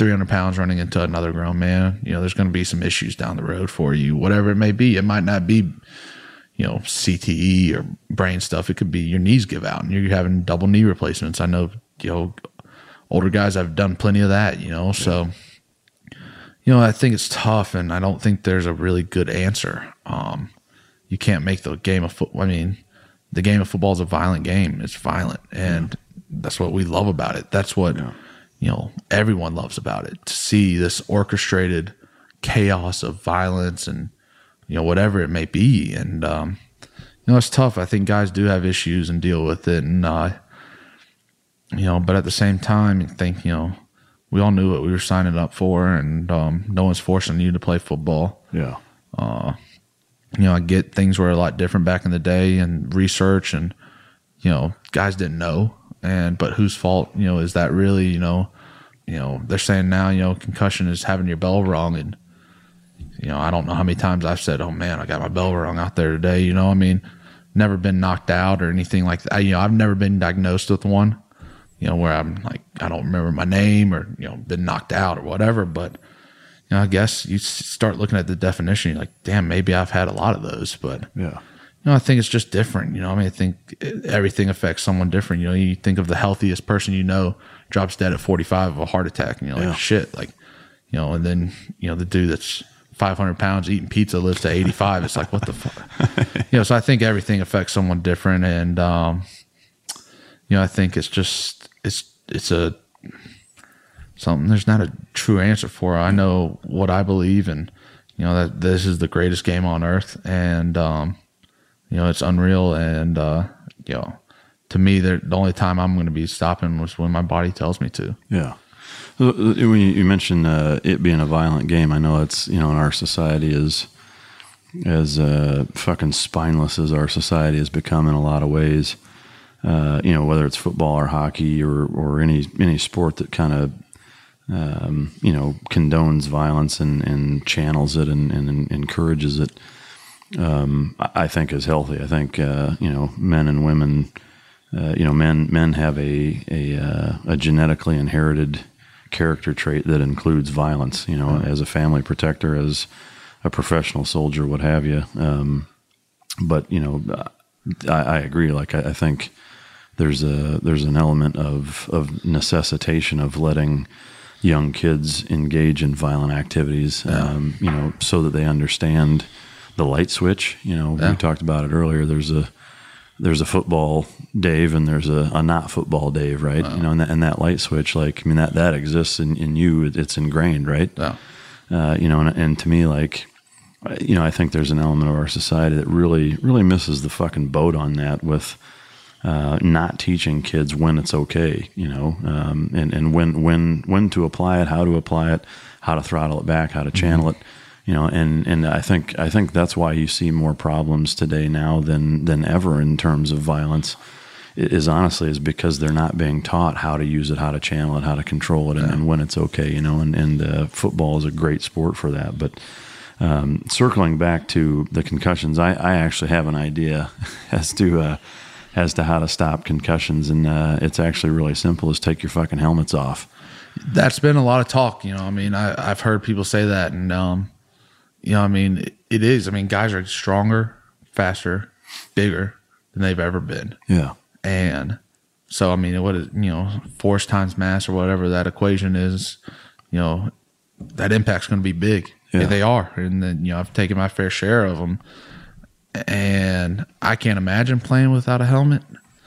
But I think you know you start that's because I've never done it. Yeah, you know, but I think you start kids, you know, maybe start them in flag, and then they go to you know some time of form of the contact without the helmet. You know, that's all they know. Yeah, then that is all they know. Well, I mean, take rugby as an example. Yeah. Is that you know the the the minuscule amount of concussions that exists in rug, rugby with no protection yeah. tells you a lot about that, and, and that you know to me it, it's like the difference between bumper cars and your fucking automobile. Yeah. You know, like if you know you're in a bumper car, like yeah, you're going to ram right the exactly. I don't somebody. care what. Yeah, like fuck it. I got a helmet on. Who cares? Let's do this yeah, thing. like they'll launch as fast as they can, as hard as they can, head first into a motherfucker. yeah. You know, whereas if you don't have that, you're not fucking doing it. You uh-huh. know. Uh, I mean, to me, it's like one of those. Well, shit. It seems kind of like common sense. Now, from a muscle memory standpoint, yeah, like you outfit the fucking Patriots versus the Steelers with no helmets and everything else. It's the same. Like, guys are going to kill each other. But, but, uh, but you know, obviously that's an oversimplification. But I, I really do think long term, like unless they can develop, which I know there's been some technology with some crazy whiz bang fucking airbag helmets that. Yeah, I mean, there's all. It's every year. I feel like there's some. Hey, try this helmet. Yeah. Help with concussions. All right, dude. Yeah, when it makes you dizzy and fucks you up. But um, yeah, I mean, it's uh, you know, I know it's a big, uh, big hotbed issue, but um, before we get in kind of the the last, you know, probably the most serious, uh, you know, component. Um, is there anything about just because Tom Brady being the name that he is and you have such a close relationship, is there anything that you can or would be willing to share about him that would surprise people? Let me think. Surprise people. That, that people don't know about him, I guess. At the end of the day, he's just a normal person he's just a dude. He's just a guy. You know, I mean, yeah, he can't do things that we can do because he is a rock star. I mean, he's the definition of a rock star. But uh, you know, at the end of the day, he's just a dude. He just wants to cut up. You know, and you hear him like, you know, say something about his kids or you know, like, oh man, you know, whatever, had to do this. You're like, wow, you do that too? Like, you live a normal life. you know what I mean? It's like, yeah. dude, like the end of the day, he's he's a husband, he's a dad. Yeah. You know, I mean, yeah, he's a football player and you know does cool stuff and freaking has a Aston Martin sponsorship and whatever. But like, dude's a normal dude, and uh, you know he, he loves cutting up and hanging out with us, and uh, you know obviously he's you know different because he can't just go grab a beer, things like that. Um, but not without getting mobbed anyway. Yeah, but dude is just you know he's in there playing games with us, hanging out. Yeah. You know, I mean, he's not. Do you like do do whether it's you and him or any of the other guys? Like, do you ever fuck around with each other? Like, like grabbing hold of each other and, and horseplay fucking around? I don't think uh, horseplay. A little horseplay, but not with him though. You know, you don't touch. You don't. no, one. no, we're not horseplaying with that guy now. Yeah, you don't fuck his hands up. Yeah, no, but uh, you know, we bust each other's balls. You know, I'll bust his balls and he'll give it back to me, and you know, it's uh, you know, it's fun, and uh, you know, but you know, uh, as for him, no, no horseplay for him. Now. Yeah, yeah. Too too valuable with the insured hands. Yeah. So he, he won't be coming out here getting uh, any bite work in the fucking suit then probably, huh? No, no, I think uh, I don't think that's a good idea. Yeah. You have the whole fucking have the whole region of the Northeast fucking mad at mad. Yeah, at you have them on your doorstep. That'd not be good. Oh shit. Well, they can join PETA. Um, all right, so kind of the last block of a handful of questions are, are you know a little bit more on the on the edgy or serious uh, serious uh, perspective. I know I'm, I'm curious uh, as we get into them. The first thing I wanted to talk about was I know it was a little bit before your time there, but the the Aaron Hernandez situation was was that a did that have an impact or an effect on you as a team, or was it just again so you compartmentalized? No, I mean that was so before I got there that I really just, you know, I was catching the tail end of it, you know, in a sense, and so I didn't even, you know, realize what was going on. Didn't know the guy. Um, Was there an element of the team that, that it did impact because of the, the severity of it, or was it just again kind of like, well, it's fucking is what it is? you know, like I said, I don't, I can't really Yeah. tell you because I wasn't a part of it and don't really know. So that's kind of not anything that I was involved with. Yeah, amen. Um, so next thing, uh, this is something that, that I is a big, it's a big, uh, or it's a hotbed topic to a certain extent, um, even in the military, but especially with professional sports, is performance enhancing drugs. Okay.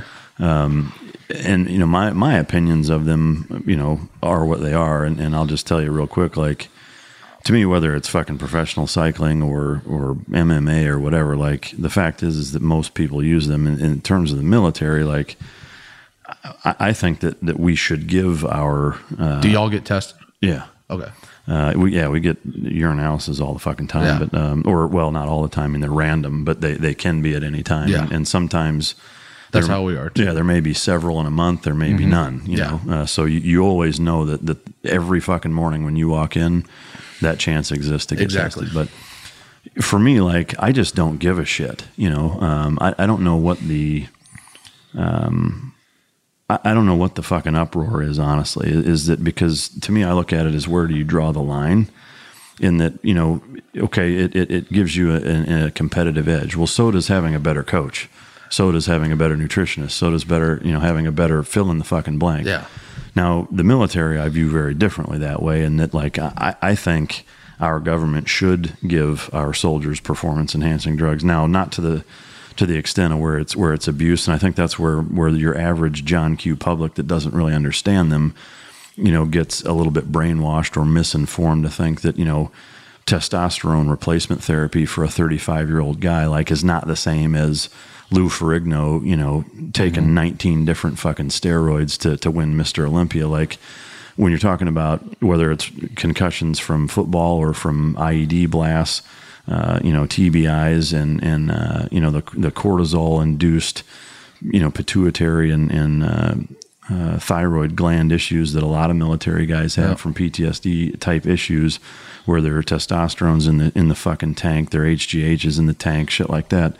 Uh, like I, I think our government owes it to the fucking to the guys to at least balance them the fuck out and and, and replace it. And, and when when a motherfucker's lives on the line, and again, this military, first responder, police, whatever.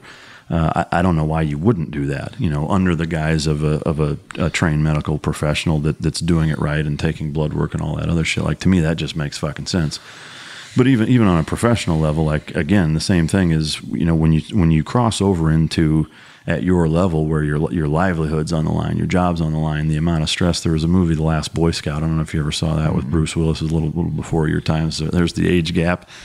Uh, it was probably about the time you were fucking born, but uh, uh, uh, one of the Wayans brothers, I think it's Damon Wayans, is a, is a professional quarterback, and, and Bruce Willis is a cop and whatever. And but he goes through this you know thing of of him, you know getting in trouble for that type of shit and whatever. But you see about it, whether it's baseball, football, whatever. Is that you know I'm curious just to kind of get your take if it's something that you can even share. I mean, um, but you know what. What do you what do you what do you think the right answer is, or, or what impact that it has? What like what's your opinion on it? it's pretty interesting what you were saying about the military. I had no idea about all that stuff. Um, I think in football is just interesting because it's you know what are we trying to get out of it? Do you want to have the biggest fucking arms? Well, what good is that going to do you to play? Yeah, You know, so I mean, I think that's where most people think like, oh, dude, they're just going to be so big, and well, you know, but there's things that we can't take at GNC. You know, what pre workout, no shit. pre workout that can get you popped. You know, I mean, you'll hear about it, guys, all over the league. You know, shit, I bet you can search it. Just dudes getting popped for random stuff, stuff they bought at GNC. Like we're very, you got to be very careful with what you take. You know, you can't, like I said, you just can't walk into GNC and be like, oh, post workout, yeah, let me get that. Is that something where you like you you check with your trainers like Yeah, you, want to you take check with your nutritionist. I think there's also an app you can like bar scan it or something. You know, but all that stuff isn't even regulated. You know, I'm sure you've probably seen you know all that the dietary stuff isn't. There's really no regulations on it, so I guess you don't know. But you know, I think I think it's just a slippery slope in professional sports. You know, where do you draw the line? Yeah, You know, I think guys can do it without it. I mean, Would obviously it- they have been. Yeah, you know, you know, will it make the game that much better? I don't know. Maybe a guy can get a couple more years out of himself. It's just I think I think for in in the professional realm, I will say when guys like Mark McGwire and Barry Bon- like that was some fun times in baseball though. yeah, yeah, no shit. I mean that was and I mean that was the era I grew up in. You know, Yeah. kind of seeing these guys. You know, I looked up to as baseball players and idolized and were you know, oh my gosh, Mark McGwire, like now they're getting popped or whatever it may be. You know, but I don't know, man. I think thinking football is is just a slippery slope. Where do you draw the line on guys? And you know, I think there are things that maybe guys should be able to use to help recover. yeah, uh, You know, I mean, why can't you take a pre workout because it's got something in it? Like, Yeah. because it gets you too amped. Like, yeah. You know, I mean, I, I'm sure that would make for good TV, I guess, but you know, who knows? I- But uh, like I said, I think it's a slippery slope, and you know, I think we've got a pretty good product, Yeah. and uh, you know, I mean, it shows in the ratings and things like that. Yeah. Speak, speaking of uh, of the product of the NFL, I know here here recently, uh, you know, politics has kind of catapulted itself into the uh, or at the forefront of, of the NFL, which is something that I know for me as as somebody who grew up watching football my whole fucking life and it being my favorite sport, uh, you know, all growing up. I, I mean, whether it was playing as a kid, just you know neighborhood football or, or watching you know college football, and, and I, I still do.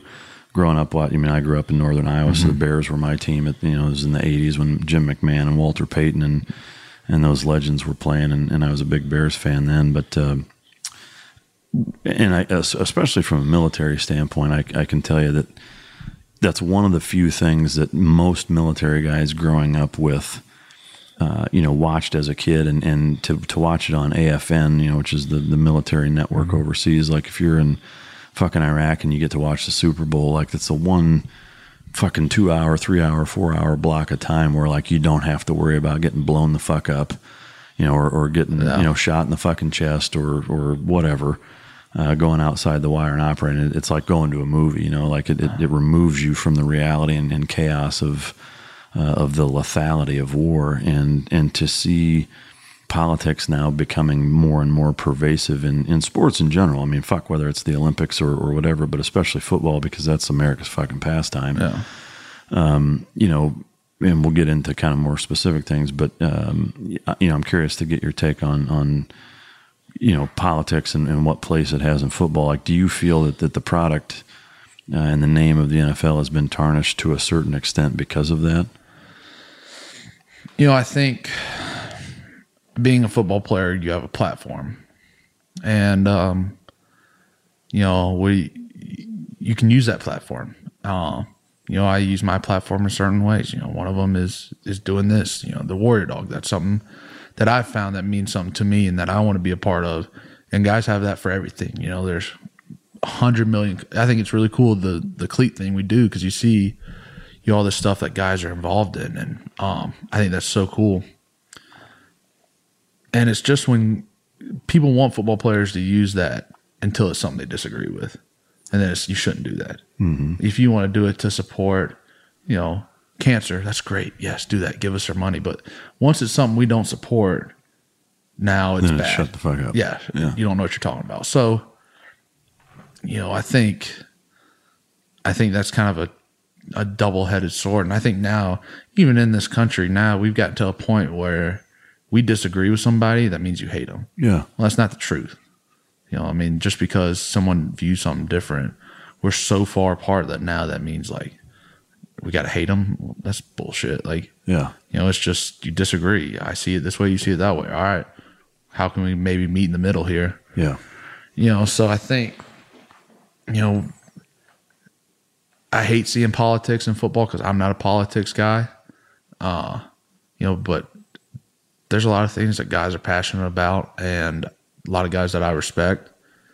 And, you know, you know, it's their freedom and, you know, and how I see it sometimes is, you know, you and guys like you have fought so guys could do whatever they wanted to do. Mm-hmm. That's, you know, good or bad. That's what America's about is freedom Yeah. you know, and um, you know, so I think there's a double-headed sword to that too. You know, I mean, it's you know, it's uh, it's tough, but you know, that's you know, it's just when I think it's sad when you know people are, you know, when the guy's saying I'm supporting this cancer foundation, that's great, but when they do something they don't agree, now that person's, you know, that football player is, you know, an asshole. Yeah. Hey, do you know the guy? You sat down and talked to him at all? Because I have, but you haven't. So Yeah. you know, I think it's just uh, it's an interesting dynamic. Yeah. I mean, I, there, there's a number of different political components that I think get thrown into football. Be it, uh, I mean, I've I've seen you know whether it's Bob Costas talking about fucking anti-gun shit, uh, or you know whatever. But you know, to me, kind of the, you know, the the no pun intended, but the kind of the varsity squad. Uh, political issue is is you know in terms of started by Colin Kaepernick with the with the kneeling of the anthem uh, dur- during the anthem and, and how many people that that's pissed off and, and I, mean I'm assuming that that's kind of what, what you're alluding to with uh, you know with with what you're talking about. And and to me you know and this this may surprise a lot of people but you know I, I have very similar sentiments in that um, you know one of the things that I had uh, yeah, Nick Irving on as as one of my guests a few Yeah. few episodes ago and we talked about race. We didn't uh, get get real heavy into that but uh, but similarly, uh, in that you know one of the things that I, I had mentioned was you know the use of racial slurs being something that uh, that offends people, quote unquote, and and you know my take on being offended by something like that is is a stop using it if you don't want it used, but b is that you know as soon as I say that something you're doing offends me, I'm turning over the control of my emotions over to you by by doing that. And, and to me like to walk that same that same line of saying you know i can tell you as a military guy who have lost fucking you know some of the best men i've ever fucking known and ever will know that are husbands that are fathers that are brothers that are sons that have have fought uh, and given their fucking life uh, you know for this country and have been draped under that flag and buried during that fucking song uh, you know, to to see that for a lot of us, it, it enrages a a primal, uh, violent fucking anger in, in a lot of us uh, to see that that that is hard to to even convey, um, let alone fucking suppress. Um, however, I also feel that it that is it is enormously fucking important um, for me to be consistent in saying that if I'm gonna if I'm gonna tell anybody don't be offended by something, then then I've got to walk that fucking line too. Yeah. You know, and and as much as it fucking pisses me off to see that, um, the fact is is that yes, it, it is you know whoever's right to do that. There is one caveat though, from a business owner standpoint that I that I don't get. Um, you know, to me, like from a freedom of uh, freedom of speech standpoint, should it be illegal? Absolutely not. Yes. You know, I, I mean, people should be able to do whatever the fuck they want, and I agree wholeheartedly with that.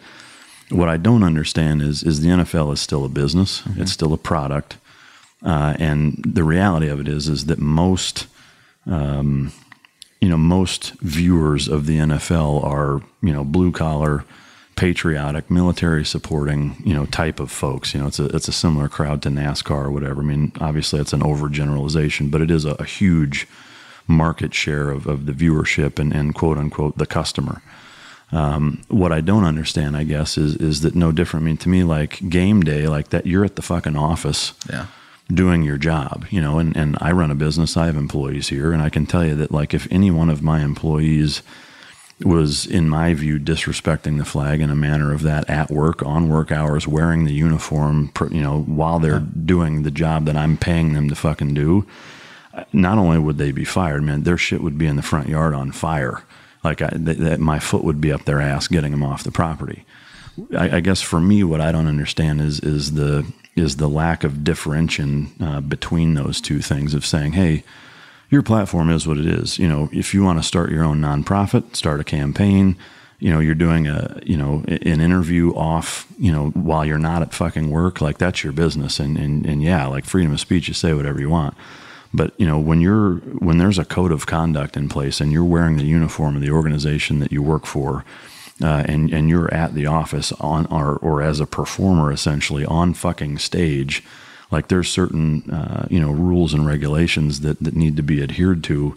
Again, like it, I, I don't think it should be illegal. It's it's Yeah. you know it's Robert Kraft or or whoever owns whatever team that the coaching staff whatever like ultimately it's their call if they want to allow that to happen what i don't understand and what i think a lot of people like me don't understand is why they allow that you know uh, from from a business standpoint i guess Yeah, you know, I think that's it's a good question.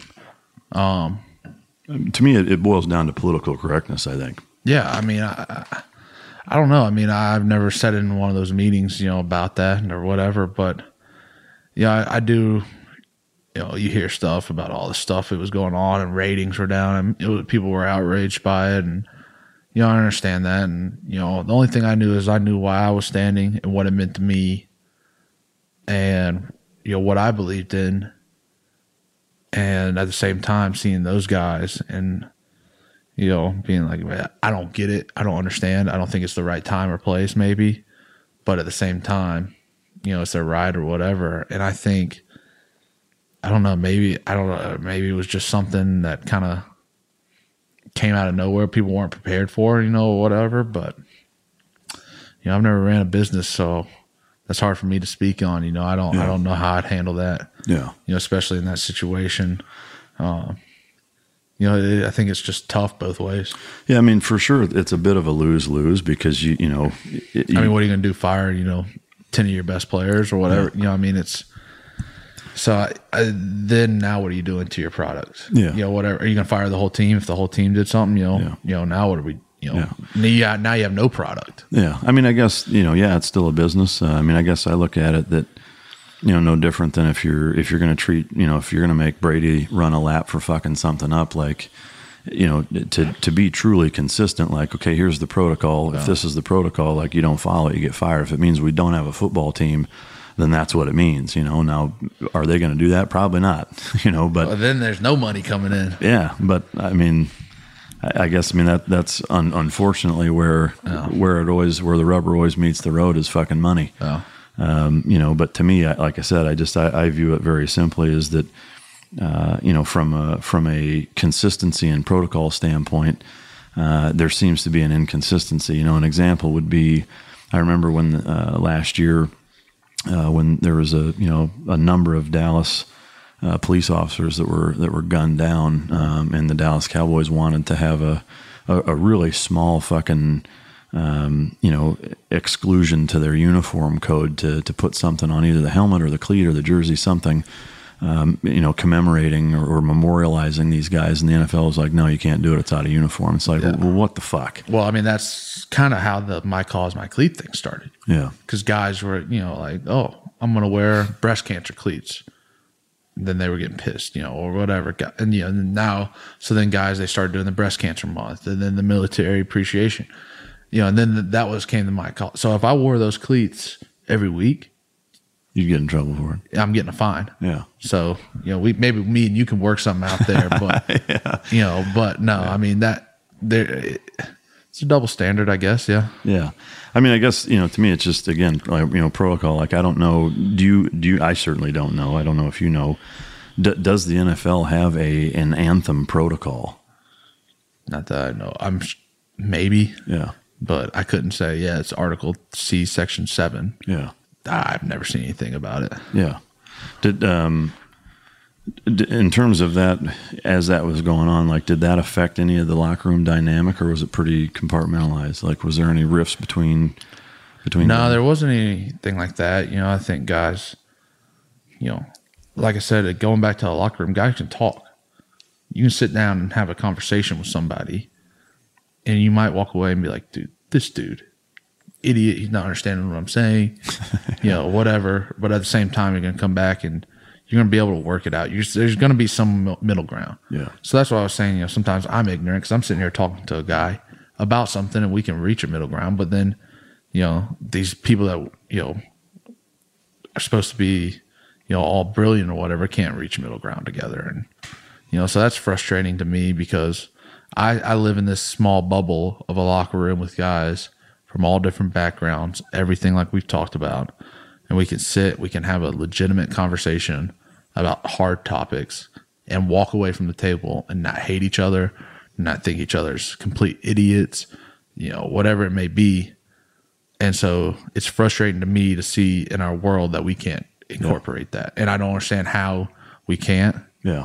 I, you know, I actually I, I have a theory that uh, goes a little beyond the scope of, of talking about football, but it's it's essentially borrowed from uh, Dr. Jordan Peterson, who uh, I'm hoping to have on, actually on this show uh, shortly. But he's a a doctor from Canada, a clinical psychologist that uh, you know is basically uh, you know at the forefront of a lot of a lot of things like this. But uh, one, I've heard a number of interviews where he talks about a bunch of things that I'm gonna I'm gonna basically steal from him right now, but uh, just giving the listener a heads up. But I, think it, to hear you say that to a lot of people listening, it's a little counterintuitive, right? To think that two big fucking burly, angry, aggressive, violent when they need to be, you know, professional football players can sit down and have that conversation and not get in a fight about it, right? where I think our society has has drifted so fucking far beyond the pale of what's biologically appropriate and normal is exactly that is that to me the reason why you guys can do that is because as as two grown ass fucking you know violent if you need to be protector type men like like most of us are uh, in the in the, in the circles that you run with and that I, that I run with is that you and I know that when we discuss something, negotiate, hash shit out, whatever, that there is another step. And that other step is violence.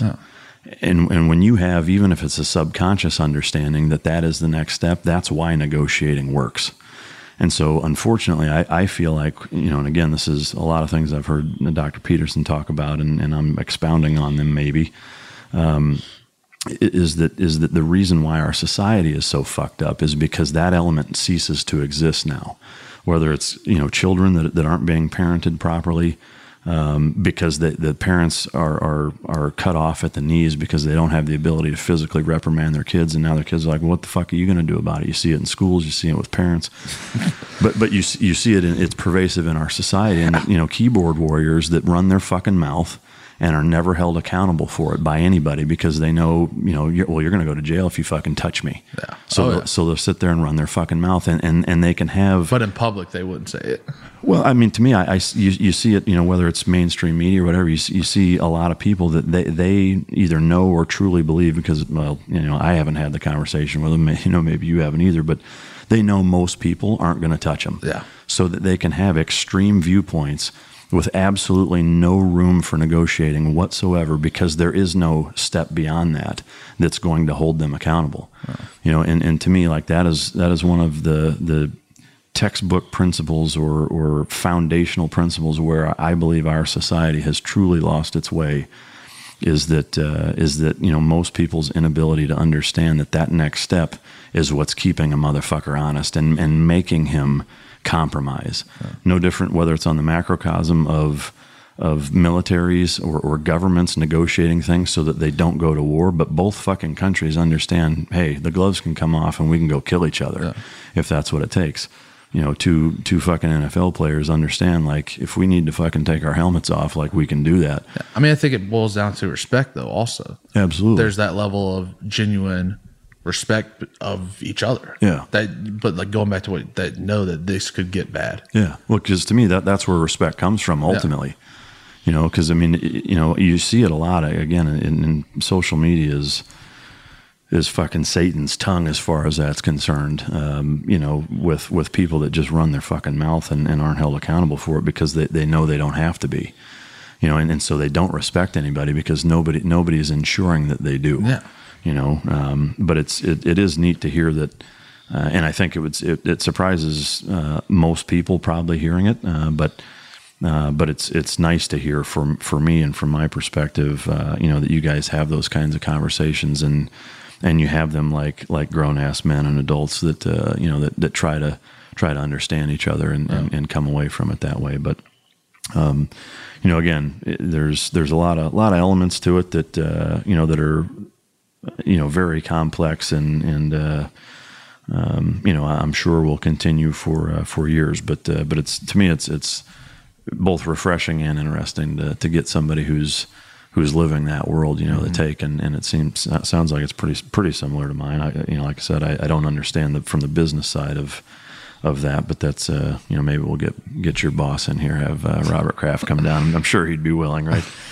But uh, at any rate, um, one of the things I like to, as, as we wrap up, is there anything else that you want to talk about or, or address before uh, before we kind of wrap things up?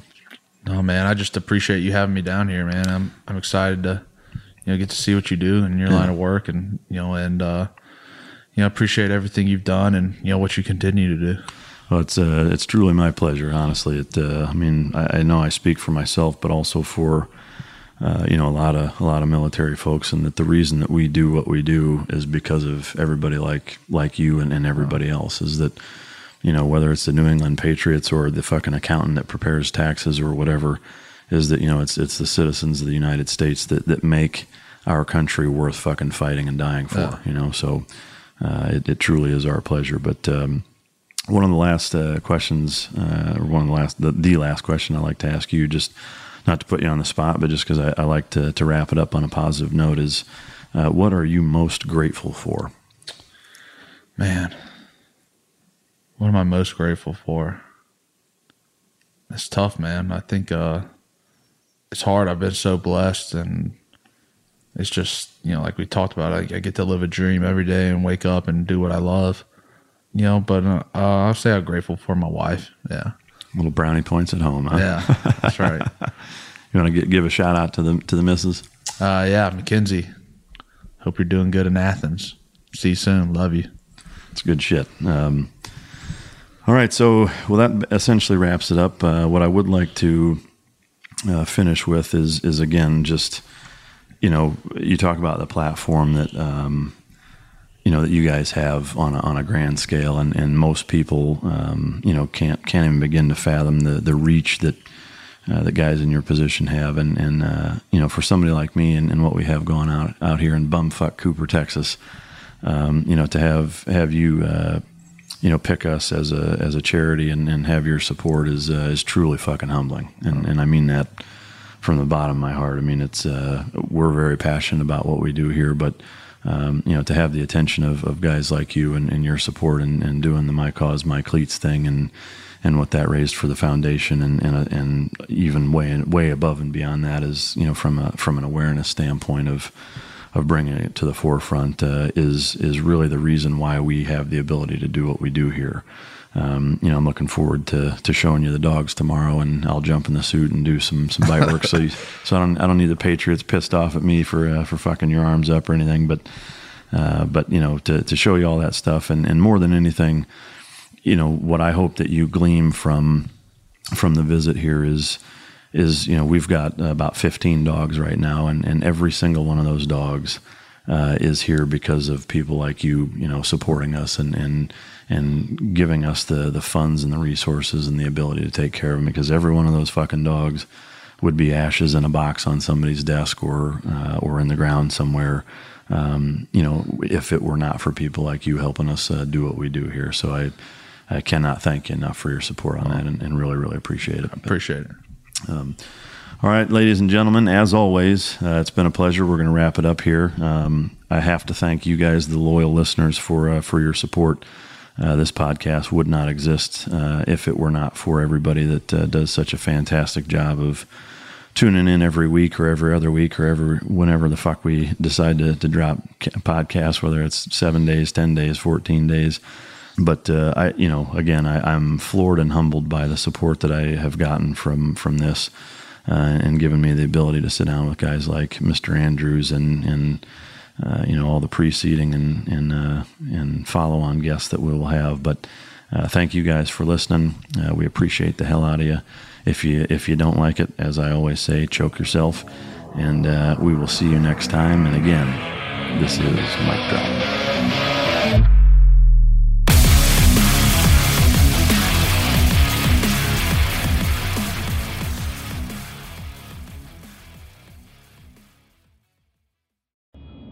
I'm Nick, the host of the UFO Chronicles podcast, with first hand witnessed accounts of the strange and unexplained, covering UFOs, cryptids, conspiracies, and the paranormal.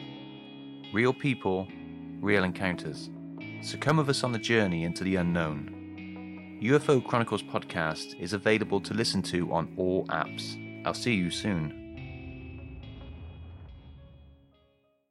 The Bigger Pockets portfolio of podcasts are worthy of your investment. We're having a real conversation as real real estate investors. New episodes available every day. It's important to buy where it makes money and not necessarily where you want to travel to. Bigger Pockets, On the Market, Rookie Real Estate, or Money Podcast. The purpose of flipping is to create more cash so then you can reinvest into other types of properties. The Bigger Pockets Podcast on YouTube or wherever you listen.